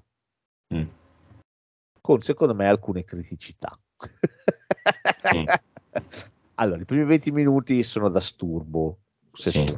sono, sono la scena dello sbarco è qualcosa di... Normandia parliamo di niente, girate da Dio in un modo... Ti sembra di essere lì, porco sì. cazzo. Ti sì, sembra di essere proiettili delle bombe e quindi niente da dire. Poi diventa un film di guerra molto più canonico. Questi che devono andare a cercare il famoso soldato Ryan e salvarlo. Perché gli sono morti tutti i fratelli e l'ultimo lo vogliono portare a casa sano e salvo dalla mamma. Ma ti sembra un assunto idiota questo qua? Cioè, sì. Adesso a me dispiace, però sarà idiota come, come abbrivio per partire con una storia. No, anche perché ha pienamente ragione uno dei soldati di Tom Hanks che dice chi è lui, perché lui sì e noi no. Esatto, cioè, cioè, perché? Ma perché? Ma perché dobbiamo salvare Ryan? Perché gli sono morti i fratelli, allora la mamma eh. bisogna lasciarne almeno uno vivo. E magari sì. se quello che gli stava sul culo. Esatto. è quello che gli sta sul cazzo più di tutti, che ne sai. Vabbè, quindi il film racconta la storia di questo plotone poveretto, molto esiguo, eh, un manipolo di uomini capitanato da un Tom Hanks eh, che non ne ha molta voglia, perché dopo essersi beccato ah, il D nel culo non ne ha molta voglia, viene preso e mandato in mezzo alla Francia per cercare il buon soldato Ryan. Ora, cazzo, non ci avete nessun altro da mandare, questa cosa qui capisco che sia un po' banale, però, ma nessun altro, nessun altro. Cioè, sì. noi abbiamo appena fatto sbarchi in Normandia. Cioè, sì non può qualcuno della seconda ondata perché ci arriverà una seconda ondata. Non ci possiamo soldati. riposare un pelino noi? No, cioè metto piede sulla spiaggia, scopro di essere ancora vivo, che c'è tutto. Guarda, se andrà a salvare Ryan. È chiaro che quando poi arrivo a Ryan mi tira il culo. Eh sì. Poi però il film è pieno di cose meravigliose. C'è un diesel credibilissimo, soldato caparzo. Sì, sì. C'è il c'è anche di, di, Barry Pepper che è meraviglioso. Sì. C'è anche secondo me quella scena bellissima con Nathan Fillion, che quella riassume appunto le obiezioni che abbiamo fatto fino adesso. Quella del, che lui crede che Ryan sia il suo fratellino, che sia morto il suo fratellino. Sì, è vero. E dopo però lui si strugge che dice no, dovrei, non devo essere qua, voglio tornare a casa è un bel film Salvate Soldato Ryan, sì. ci mancherebbe, è un gran bel film. Io quello che non amo di Salvate Soldato Ryan è il finale. Eh, è un pochino retorico anche quello. Ma no, è che proprio è inutile, è appiccicato lì. Eh, l'avrei fatto finire con Tom Hanks, gli dice meritatelo. Pum, stop, poi, fine. Sì, ma poi anche quella bandiera che sventola. Poi prendi, vai in alto con l'inquadratura e siamo tutti contenti, siamo a casa. Perché mi devi far vedere il vecchio che ci mette 5 minuti a piedi per arrivare al, al cimitero? Dimmi cerca la tomba. Dimmi che sono stato un buon marito. Dimmi che sono stato un buon uomo. Un buon uomo. Il fatto cagare va bene. non te lo sei Sei meritato. stata una merda. Boh, quella cosa lì non c'è per me è proprio una roba in più appiccicata Sì. con lo sputo ed è un peccato. Sì. Ed è un peccato perché è un bel film di guerra, nonostante le cagate, ma i film sono pinzepi di cagate. Cioè, non è che mi metto a questionare sugli spunti narrativi, No, sennò eh, non sarebbe bello niente. Ok, comunque Tom Hanks, bravissimo. Tom Hanks, bravissimo, candidato all'Oscar e se l'è preso in culo, vinse Benigni. Sì. Quell'anno vinse Benigni per la vita è bella. Pensa a Tom Hanks quanto deve, avere sul culo Benigni. che l'ha shippato l'Oscar, come invece di contro Steven Spielberg deve avere sul cazzo i Weinstein perché quell'anno miglior film gli fu soffiato da Shakespeare in Love. Lui vinse solo miglior regia. Per me gli tira il culo ancora, te lo dico. Sì, sì, per sono- me ogni tanto lo va a trovare in carcere. credo anche, anch'io. E gli dice, anch'io. eh? Allora abbiamo rimesso a posto le cose finalmente, eh? Merda! E poi va via. Ma porca troia. Va bene, qui si chiude la prima parte della filmografia monografia di Steven Spielberg. Sì. Spielberg One. Il primo capitolo. Prossima settimana parleremo di Spielberg 2, The Revenge, Esatto. cioè gli anni 2000, dal 2001 fino al 2022. Fresco Esatto. fresco. Fino a The Fableman. Esattamente. Eh, quindi insomma abbiamo preferito fare così piuttosto che tirare via veloci perché comunque alla fine sono poi film di cui molti poi non abbiamo mai parlato. Quindi, È vero. Sì, sono d'accordo, verissimo. Perché no? Poi è sempre un piacere, è sempre una cosa bella parlare bene di un autore invece che andare veloci. Questo ha veramente fatto un pot di film, cioè mica Sì. Cohen che ne ha fatti 15, e questo ne ha 35. Oh, cioè, sono tanti, so. Eh sì, sì, il nostro ha le idee vulcaniche, vulcaniche ragazzuolo. Eh, più che altro è in attività da un botto di Eh. tempo, quindi poi non è uno che se la tira, non è Kubrick faceva un film No. ogni morte di Papa, non No, è... basta semplicemente non contraddirlo, non prenderlo per il culo. Esatto. Se no Basta, dargli sempre ragione. possono Eh, esserci ripercussioni sulla tua carriera, diciamo così. Posso essere d'accordo. Va bene, caro Carfa, noi ci sentiamo la prossima settimana, seconda parte del nostro amico Steven. Eh, ascoltate Degenerando, che cazzo dovete fare Eh, se non ascoltare Degenerando? Ma fino alla nausea, fino a che non sapete le battute a memoria e le ripetete davanti allo specchio, modello Robert Esatto. De Niro. Stai parlando con me? Stai parlando con me? Ehi, ce l'hai con me? Uguale, una cosa simile. Tanto nevica, non potete andare da nessuna parte. Siete bloccati in casa insieme a Carlo. Potete al massimo parlarvi da una vallata all'altra, come Bruno. Esatto. Bruno! Così, uguale. Va bene. Alla Va prossima. bene, alla grazie. prossima. Che la settimana vi sia lieve. Io ve lo auguro E lieta anche. dai. del cuore. Let it snow, let it snow, let it snow. Ciao. Oh, well, there we are. Here's the theme music. Good night.